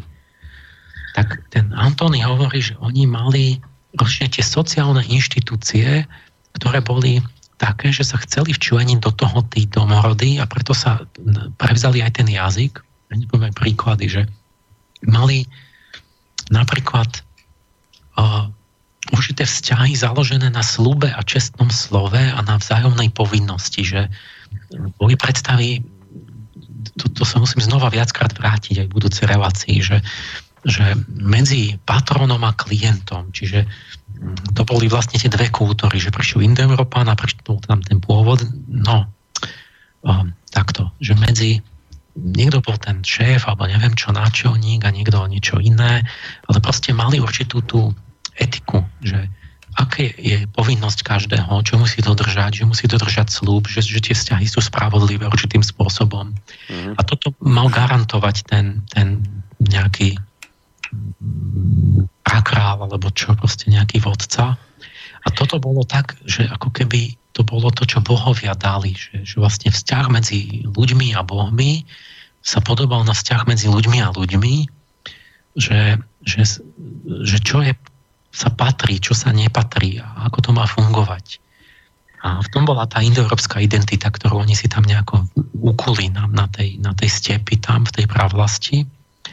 A do toho patrilo napríklad to, to čestné slovo, to uvidíte potom v tých, tých eposoch hrdinských, čo to znamená čestné slovo. Nie ako teraz. To my sme houby do. Čestné slovo znamenalo, že musím dodržať aj keď zomrem. No, to bolo dôležitejšie. Vzťah, ďalšiu inštitúciu, vzťah host, hostiteľ a ochrana, že uh, host to bolo niečo také posvetné, že to tam nejako vzniklo, jak oni kočovali, putovali jeden medzi druhým, že mali určité také vzťahy, že keď bol niekto priateľ, tak ten, keď prišiel, tak ten mu musel, proste to bolo nejaký mravný princíp, že ho musel uhostiť, musel mu pomôcť, musel ho chrániť, musel mu dať, čo mhm. potrebuje. Áno, áno. Tomu druhému bratovi, ktorý bol tiež Indoeurópan, lebo hm. patril do toho. Tak toto, neviem, či som to minule spomenul, že v Iráne dodnes bol ten problém s týmto hostením, s tými dármi. Nie, to si asi nespomínal. Nie? Že teraz mali tu, budem vrácať, či ďalšie body hierarchia, to som už povedal, že určitá nerovnosť, tá, tá hierarchické vzťahy, tú hrdinskú epiku sa vrátim, tá štiedrosť, to súvisí s tým hostením. že musíš byť štedrý, musíš darovať, že napríklad tomu uhostiť niekoho. Um, a to bolo um, to, to, čo s tým Iránom, to teraz, keď sme tam boli, tak ten môj priateľ, čo ma sprevádzal, tak ten čiže rozprával o tom Iráne, že oni majú taký problém, či som nehovoril, že dodnes, že taký starý zvyk, a to je práve ten praindoeurópsky, že keď príde k tebe niekto na návštevu, asi slušný Iránec, ešte ten staro, starosvedský, ano. a ty prídeš k nemu a povieš, že ja, že ten obraz sa mi páči, ten je veľmi pekný. Ten, ten domáci musí povedať tebe, že e, zober si ho, je tvoj. Darujem ti ho, lebo si vyjadril, že sa ti páči. Musí ti ho dať. A ty ale musíš povedať, že ho nechceš. A, ale on je povinný ti ho druhýkrát ponúknuť a ty musíš, ty musíš odmietnúť druhýkrát. Až keď ti ho tretíkrát ponúkne, tak potom ho môžeš zobrať. Počkaj, on je povinný mi ho aj tretíkrát ponúknuť, či to už je na jeho dobrovoľnom? Musí ponúknuť tretíkrát. Musí, A ja sa potom tretí raz rozhodnem. Ty ako host chceš to, uh-huh. tak on, on, on si nemôže nechať ten obraz. A ty to potom buď odmetneš, alebo si ho vezmeš. Už, že na tretíkrát, áno. No. Toto boli, že ja keď som sa na tom smial, že ja, že ja presne chápem, lebo chápem tú starú dobu, že tam ľudia mali spolupatričnosť, že to bolo tak, že ty si uhostil niekoho, ale ty keď si mu dal niečo, to malo desaťnásobnú cenu, lebo on bol na ceste, on bol v núdzi, on bol ďaleko, na púti, neviem kde ty, ty si tam doma mal, to tam si to mal uskladnené, tam, tam si bol doma a ty si to dal, a keď ty si bol niekde, teba uhostili. Mm. A bolo to si sa spolahol na tú morálku a keď si to ty potreboval stokrát, než viac než doma, tak si dostal mm. od toho. Hej, hej, to je tak vážna vec, že nejaký Diomedes, s niekým som si to napísal v Trojskej vojne, na bojovom poli bojujú, hádžu po sebe tie kopie a tak. Zrazu niekto povie, že sa dozvedia, že tvoj detko hostil môjho detka. No vieš, pred 100 rokmi, čo, pred, tvoj detko, bo pradetko hostil raz môjho detka, že to je, že to je ten, tak oni, moment, počkaj, prerušili boj a začali si ponúkať dary. Nepriateľskí bojovníci, že, lebo ten, ten, to by bolo, že to horšie ako zomreť, keby si nebol odplatil, že tvoj detko dostal niečo od, môj detko dostalo tvoj, tak ja ti to teraz musím splatiť v tej tretej generácii, lebo inak by som to, radšej by som sa mal zabiť, keby som to... Tak oni najprv splnia tú povinnosť, že sa musia si obdarovať, uhostiť a potom, že však môžu pokračovať v boji zase zajtra. Takže urobia nejaké... Toto ešte máte v tom Homerovi takéto no, veci. Ja som ti toto čítal, prepáč, že ti do toho skáčem. si pozri, aké majú problémy, že príde Američan a povie, že to sa mi páči, on tak si to zober. Á, ďakujem, dobre. Nechápe, že prečo by to mal odmietať, ale potom oni nešťastní, no však takto mi vykradnú celý byt. Ja som, ja som Emil čítal, ja len trošku ti do toho skočím, keď o tomto hovoríme, ja som svojho času čítal knihu od Plutarcha, to iste toho pána poznáš zo staroveku. A on porovnával vlastne rímskych a gréckých e, hrdinov. A v tej časti, kde som to čítal, vlastne porovnáva Alexandra Veľkého s Cezarom a tak ďalej. A spomína tam Plutarchos jednu zaujímavú scénku, kde e, v čase, keď Alexander Veľký dúfam, že to teraz dobre poviem, zajal jednu, z, jednu zo žien e, Dáreja, teda svojho protivníka, to bol vlastne perský kráľ, proti ktorému on bojoval, keď mu zajal jednu z, akože zo, zo žien jeho. Tá žena potom počase ochorela a napriek tomu, že to bol vlastne e, protivník, tak e, Alexander Veľký jej vystrojil veľký pohreb. To spomína ten Plutarchos.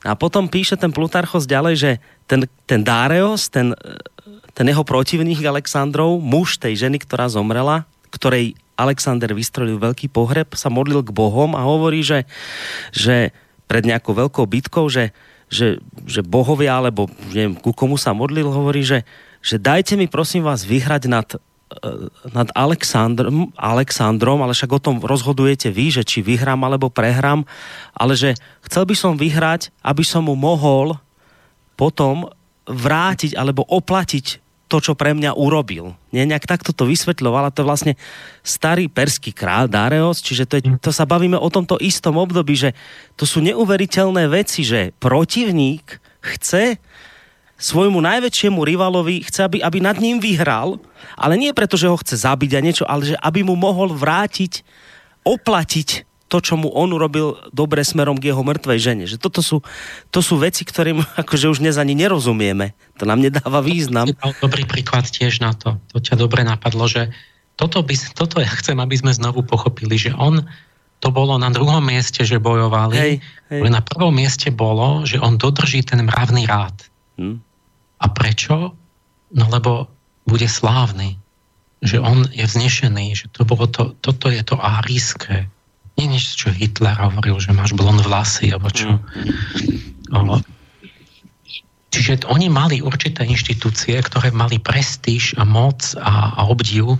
A takto v tej spolupráci sa ťahali tí ľudia k ním a že oni duchovne zvyťazili, tvrdím, a a sa prešli na tie indoeurópske jazyky, pričom sa zmiešali tá genetika, tam sa potom tie pomery dajú vypočítať, že niečo bolo domáce a že bola migrácia, že to neboli len bojovníci, tam všetci ženy, deti išli, tí prúdila a veľká časť proste Indorpranov vyprúdila, ale spojili sa, ale duchovne vlastne uh, niečo prevzali, sme sa aj naučili, že tie, tie veci tých domácich, ale ako keby prešli na tú ich na tie ich hodnoty a na tie, prevzali aj tu, tie, že oni ich členili pomocou jazyka, pomocou rituálu a mýtu a tej poézie, ktorú, ktorú recitovali, že toto, toto proste chceli prevziať, lebo byť Indoeurópanom sa znamenalo stať, sa pridať k elite, byť, byť vlastne na tej lepšej strane. Mm-hmm. A príklad, napríklad, že my, Etruskovia, je dobrý príklad, že to boli ešte nie Indoeurópania, ktorí opívali Itáliu pred tými, predtým. A začias, to je ešte historická doba, lebo Rímania, Latinovia e, tam žijú, ale majú tam tých Etruskov, celé Toskánsko, dnešná Florencia to bola Etruria. Čiže majú tam ešte niekoho, kto tam bol pred nimi. A, aké bolo súžitie Latinov a Etruskov? No, to, žiaden problém. Uh, no, žiaden problém. Tak, lebo bolo tam na začiatku, že tak konflikt, nie, že tam okolo dobili aj, ale znači potom to bolo tak, keď, keď sa to teda rozhodlo, že teda dobre, tak Rímania zvíťazili, že vlastne bolo stáročia spolužitie, Tietruskovia tam boli ešte 600 rokov a splínuli vlastne s tou rímskou kultúrou, čiže rímska kultúra je akože Rímania hovoria latinsky, ale tá, ona je poloetruská, čiže ale, ale tie Etruskovia boli presne takí, jak tá stará Európa že oni mali taký pohodlný život, domy pekné, rodinu si vážili, ženy mali postavenie také, také črty akoby toho, že ženy sú významné, ale také, že si žili, že vedeli si akoby, čo je dobré v živote, čo si užíva, neboli agresívni, nechceli mať takú politickú moc a tú organizáciu, čiže oni akoby sa spojili s tými Rímanmi tak, že Rímania mali to vojenstvo, tú politiku a to, toto, také mužské a tie Etoria, že vedeli, ja neviem čo, ich naučili všetky tie, mm. aj remeselné, aj ako víno najlepšie sa robí, aj hento, ako sa žije dobre, že boli v podstate kultivovanejší v tomto, v takej tej kvalite života, ale taký neagresívny. Mm. a tak nejak sa proste podradili tým Rímanom, že prevzali nakoniec aj ten jazyk, ten etruský jazyk vymizol ešte v prvých storočiach nášho letopočtu. A vlastne už sa to dialo posledných 700 rokov spolužitím nenasilne a takto Etruskovia sa rozplynuli vlastne v, v Rímanoch, že pod Rím sa. A takto to bolo aj u tých iných, čo, že menovať kultúre, čo ani nepoznáte tam, čo boli všelijaké. A toto sa, no, čo chcem teraz ďalej čínom, lebo už máme len chvíľočku. No, no. 10 minút. Toto vlastne No, počujeme sa, Emil? Obávam sa, že sa nepočujeme. Chlapci nám nejako vypadli. Idem im znova... A počujeme sa, Emil? Počuješ? Áno. Dobre, dobre, som sa zlakol, že si nám nejak vypadol. Dialo aj tam, kde som skončil, tí Indo-Iránci, keď ešte boli spolu. Mm-hmm. ten Kazachstan v priebehu druhého tisícročia a tam boli dole kultúry už tie také tie, sta, tie vyspelé, tie staré, ba, Baktríska a Margiana. Počkaj, teraz sme kde? V akej oblasti? Teraz o čom hovoríš? Ja sa vraciam k tomu, kde sme odbočili, že vlastne v tej Sintašte boli Indoiránci uh-huh, uh-huh. a začali sa šíriť a to, bol, to už je jupiterské obdobie, zač- prvá polka druhého tisícročia.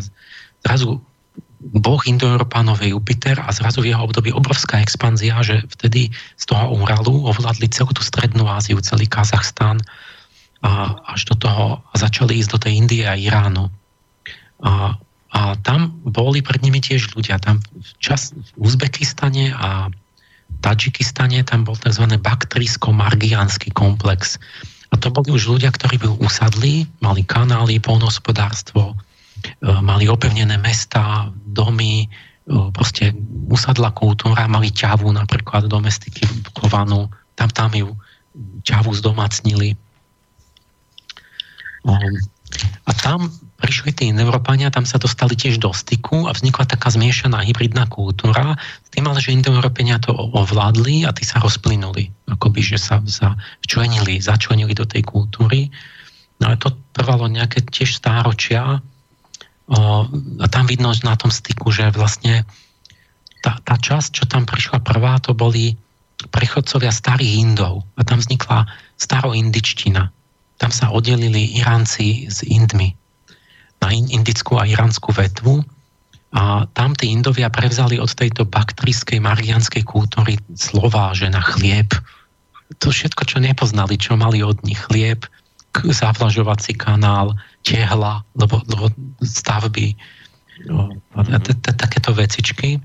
Tam sa naučili aj tú sómu od nich čo bol taký indoiránsky, taký ten čarovný nápoj, čo pri obetiach, pri rituáloch jedli a bolo to niečo, čo sa dodnes dohadujú, ale najskôr je to chvojník, efedra po latinsky. A to bolo také, že to dodávalo odvahu a silu a je to, je to také, podobá sa to tým amfetamínom, trochu, že taký um, psychoaktívna látka je to. A to bolo to v všetkých tých spevoch starých, akože je to také slávne, ale to, to sa naučili až od tých domorodcov tam vlastne. Tak, tak trochu drogovať. a to si aj do boja dávali a tak, lebo to, to niečo, čo posilovalo, že človek bol ako taký, taký bdelý a, a silný a tak, taký povzbudzovací, akoby taká, taká bylinka, je to taká tráva. A s nimi to vlastne tam prišli, najprv s nimi obchodovali a, a nejak tam spolužili, ale tie, tiež tí Indoeurópania nejak boli schopnejší, alebo čo, že oni boli vonku tých miest za hradbami, s tými stádami, ale tie mesta padli do rozvalín postupne, čiže buď ich dobili, alebo sa opustili, alebo, alebo nejak mm, niečo sa už stali takí polousadli, že niečo začali preberať, tí Indoeurópania od tých kultúr, že už mali aj nejaké stabilné centrá, ale v niečom sa zase oni rozplynuli. Tam začali ten cín, ten bronz robiť a tam vzniká niekde okolo tej Amudária takto tá staroindická kultúra, čiže ešte v tom na, na, na, na sever od Himalají. A tam vidno v tej syntašte a v tomto, že tam zrazu zistili si uvedomili, že to je to, čo opisuje stará Argvéda to je najstaršia vlastne, jedna z najstarších kníh vôbec, teda v indickej literatúre určite to je 1500 pred Kristom, čiže to je krátko potom spísané, čo, čo, je tam, čo sú tam tieto kultúry. A tam vidíte, že Ašvamedha, obeď konia. Že v tej syntašte zrazu videli plno koní v hroboch. Mm-hmm. To bola akože najušlachtilejšia obeď, čo robili len tí vodcovia, tí králi že ako sa robili tie mohyly, to tam opísané presne a zrazu vidia to, že to sú tie mohyly, čo sú v tej rgvéde.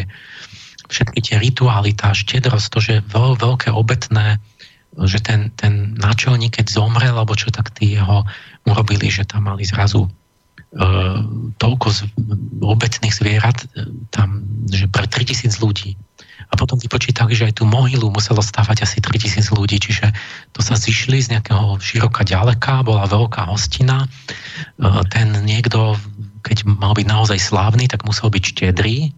A ten tam zabil toľko tých, týchto dobytka a tých koní, že, že to bolo 3000 ľudí sa tam hostilo a pilo a jedlo. A tam sa pritom spievali tiež šalospevy na toho zomrelého hrdinu a z toho vznikli tie eposy a tá hrdinská epika a tým sa utužovalo vlastne ten, ten, celá tá kultúra, tá súdržnosť, tá, tie hodnoty. A, a zase, keď niekto iný, tak zase on pohostil a takto. A mm-hmm. preto tam je v tej rgvéde aj v tej aveste, že rozdávaj buď štedrý, lebo majetok je nestály, kotúla sa ako koleso od jedného k druhému. Keď máš, daj priateľovi, to je tvoj ten spolu kamarát, lebo on keď bude mať dať tebe a takto nebuď škrob, ste mm-hmm. takéto hodnoty, ktoré im vyšli z toho života, lebo bohovia to takto chcú. Hej, hej. No a tam potom, čiže tí Indovia sa tam vyvinú a okolo potom idú cez Himalaje do Indie, do tej údovia Gangy a tam sú už tisíc, tisíc neviem, okolo tisíc pred Kristom už sú v tej Gangy, v tej, tej dnešnej Indii a tam tá vetva tých, tých staroindov a tam už sa odohrávajú tie udalosti Mahabharaty, čo je ten veľký indický epos. Epos, áno. To už sa volá, že kultúra malovanej šedej keramiky a tam sú tie staré mestá, to všetko, čo je v Mahabharate, to je ozvena toho, že tam je Matura a tento Krištovo mesto, a jak sa volalo, Dváraka, a, a tam tie miesta, tá Kurukšeta, kde Arjuna s Krišnom stojí a je tam to hrdinská tá, tá nálada toho konca sveta, že bojuje, keď zahyneš, lebo treba splniť povinnosť a tak. Mm. Tak to, toto sa odohrá, to už bola až doba železná a toto je Mahabharata, to už je v Indii. A, ale, ale iná časť tých ľudí, čo zostali v tom Kazachstane, tak to, to bola iránska vetva. A tam potom v tej rímskych časoch tam boli skýti a sarmati ešte okolo Čierneho mora. To boli druhý ráncov. A tí, tí, tí Peržania, potom čo si teraz hovoril, že neskôr boli tí perský takýto král, že chce ušlachtilo odplatiť nepriateľovi, tak tí boli okolo 1200 pred Kristom kultúra jaz, to je dnešný Turkmenistan, čiže to je už na sever od dnešného Iránu, ešte v Turkmenistane. A tam je tá avestská kultúra, kde, kde žil Zaradhuštra, ten, ten prav, starý prorok, a kde napísali Avestu ešte v avestčine, čo je nejaký prá Iránčina. Ale už sú rozdelení s Indmi.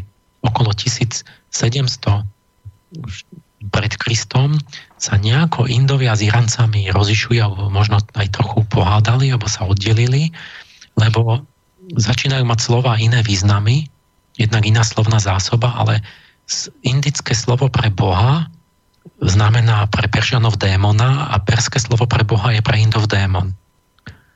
Čiže Déva je v Indii boh, božstva, sú dévovia, ale dévovia v Iráne sú démoni. A Iránci majú Ahura, Ahura Mazda, Mm-hmm. To je Boh najvyšší, ale Indovia, Asurovia to sú démoni pre Indov. Mm. Čiže akoby tá jedna vetva o tej druhej hovorili, že oni majú tých zlých bohov a my máme tých dobrých. A to tiež z jazyka vidno, že, že, že kde a ako sa to takto stálo. A tá jas kultúra tiež už začnú tam, už sa polo usadia, nenašli žiadne hroby, aj z toho sa dovtipili, že to budú asi tí prairánci, lebo oni mali ten zvyk, že ne, nepochovávali, ale boli veže mŕtvych a tam na tú väžu vyniesli toho zomrelého a tam ho vtáci ho do neba odniesli. Tam, tam kostry ležali, preto to bolo, než väže močania sa to volalo, že to boli namiesto cintarína mali na veže a že nechceli znečistiť ani oheň, ani zem. Tak vlastne ten zomrelý akoby súpy ho vlastne roznesli do, do, do éteru. Tak a títo a potom, to už sme, že keď už sme takých 700-600 pred Kristom, tak odtiaľ z toho Turkmenska začali do tej starej Mezopotámie prúdiť tí, už, tá, tá, tá, už tá historická Perzia. Tí Peržania, ten, ten Kýros a Achajmenes a títo, čo už máme záznamy z gréckých a týchto, o, že, že pošli do toho dnešného Iránu a dobili to tam a poslední, čo boli zvyšok zrejme tej baktrijsko-margiánskej a tej kultúry pred nimi, tak to boli tí elamiti. Tí, tí, tí tam ešte sú, Elam, to je tiež taký národ neindoeurópsky zvláštny tam v tej Mezopotámii, tak to boli tí, čo tam akoby tiež boli jak tí Baskovia, že zvyšok nejaký, čo tam zostal, teda v tom čase ešte. Takže takto sa to rozišlo, koho som nepovedal, ešte mytanci, to bolo také zvláštne, že časť tých staroindických z toho, z toho Kazachstanu, vbehla v 16. storočí pred Kristom do Mezopotámie, uprostred Mezopotámie, ovládli Chúritov a založili ríšu Mitany. Ale hovorili starou indič, tou praindičtinou mm. Mezopotámii, čiže to boli tiež indoeurópania. A zrejme aj kasiti, keď sa rozpadla babylonská ríša Chamurapiho, tak e, bolo klasické obdobie a toto myslím, že boli tiež nejaký indoeurópsky národ, že oni už sa tam začali akoby v tom, v tom jupiterskom veľkom období akože obrovské územie zase zabrali, akoby boli pod krídlami toho, toho aniela jupiterského ktorý, ktorý v podstate ten Jupiter bol to modré, jasné, slnkom presvetlené nebo. No, no vyzerá to, Emil, že tu niekde asi... Iba no. Tie pohyby, že čo bolo kedy, kde a ako sa miešali s tými kultúrami a čo z nich zostalo potom v historickom období, to sme asi zvládli. No. Ale to, čo nám zostalo, je teraz ten celý ten význam toho do budúcej relácie. Tak, tak, tak. Že čo boli tie hodnoty, aký to má význam pre dnešok, čo bol ten duch, prečo to tak bolo, čo si z toho môžeme vziať. Áno, čiže do, doteraz to bolo o tom, čo sa... Vlá... takú vec aj, že ako to bolo s tým nacistickým uh, arizáciou a aristvom, že či to je rasistická, jak to tam, hmm. že to prekrutili trochu, že jak to bolo naozaj. A, a celé toto toto bude tá téma, že jak majú spolužiť kultúry a jak má jedna druhú nejako včleniť a čím násilím, alebo genocidou, alebo kultúrne, alebo duchovne. To, toto nám, a tým prejdeme do tej úplne do tých súčasných aktuálnych problémov, že čo sa deje vlastne s tým dedičstvom indoeurópskym a prečo sme prečo sa nám rúca táto kultúra. Tak, čiže doteraz to bolo... Že, že v čo ona vznikla a, a keď ten koreň oži, odhalíme a ožije znovu, tak to bude tá záchrana. Čak, čiže to, doteraz to bolo o nejakých historických faktoch a súvislostiach a v tej ďalšej relácii, ktorú vám samozrejme dopredu opäť oznámime a nájdete to v programe na našej stránke, už sa dostaneme k podstate toho, že prečo vlastne teraz sme vysvetľovali tieto historické súvislosti a celé to tak nejak prepojíme so súčasnosťou. Takže ten, to už vyzerá byť naozaj taký úplný vrchol tejto veľkej témy na ktorý ale si ešte chvíľu musíte, vážení poslucháči, počkať. Ja v každom prípade dnes veľmi pekne ďakujem opäť tebe, Emil, za všetky tieto informácie. Maj sa pekne do počutia. Pekný večer prajem aj poslucháčom. Ďakujeme veľmi pekne, to bol teda Emil Pálež, no a spolu s ním ešte pekný zvyšok večera aj Martinovi Bavolárovi do Bratislavského štúdia. Ahoj Martin. No a, a spolu s Martinom vám samozrejme Eh, pekný zvyšok večera v tejto chvíli praje Boris Koroni, aj keď teda my sa ešte uh, z, uh, nie z tejto relácie, ale z inej budeme počuť asi tak o hodinku, lebo ešte dnes nás čakajú slovenské korene spolu s pánom Hornáčkom. Takže zatiaľ sa majte pekne do počutia. Táto relácia vznikla za podpory dobrovoľných príspevkov našich poslucháčov. I ty sa k ním môžeš pridať. Viac informácií nájdeš na www.slobodnyvysielac.sk Ďakujeme.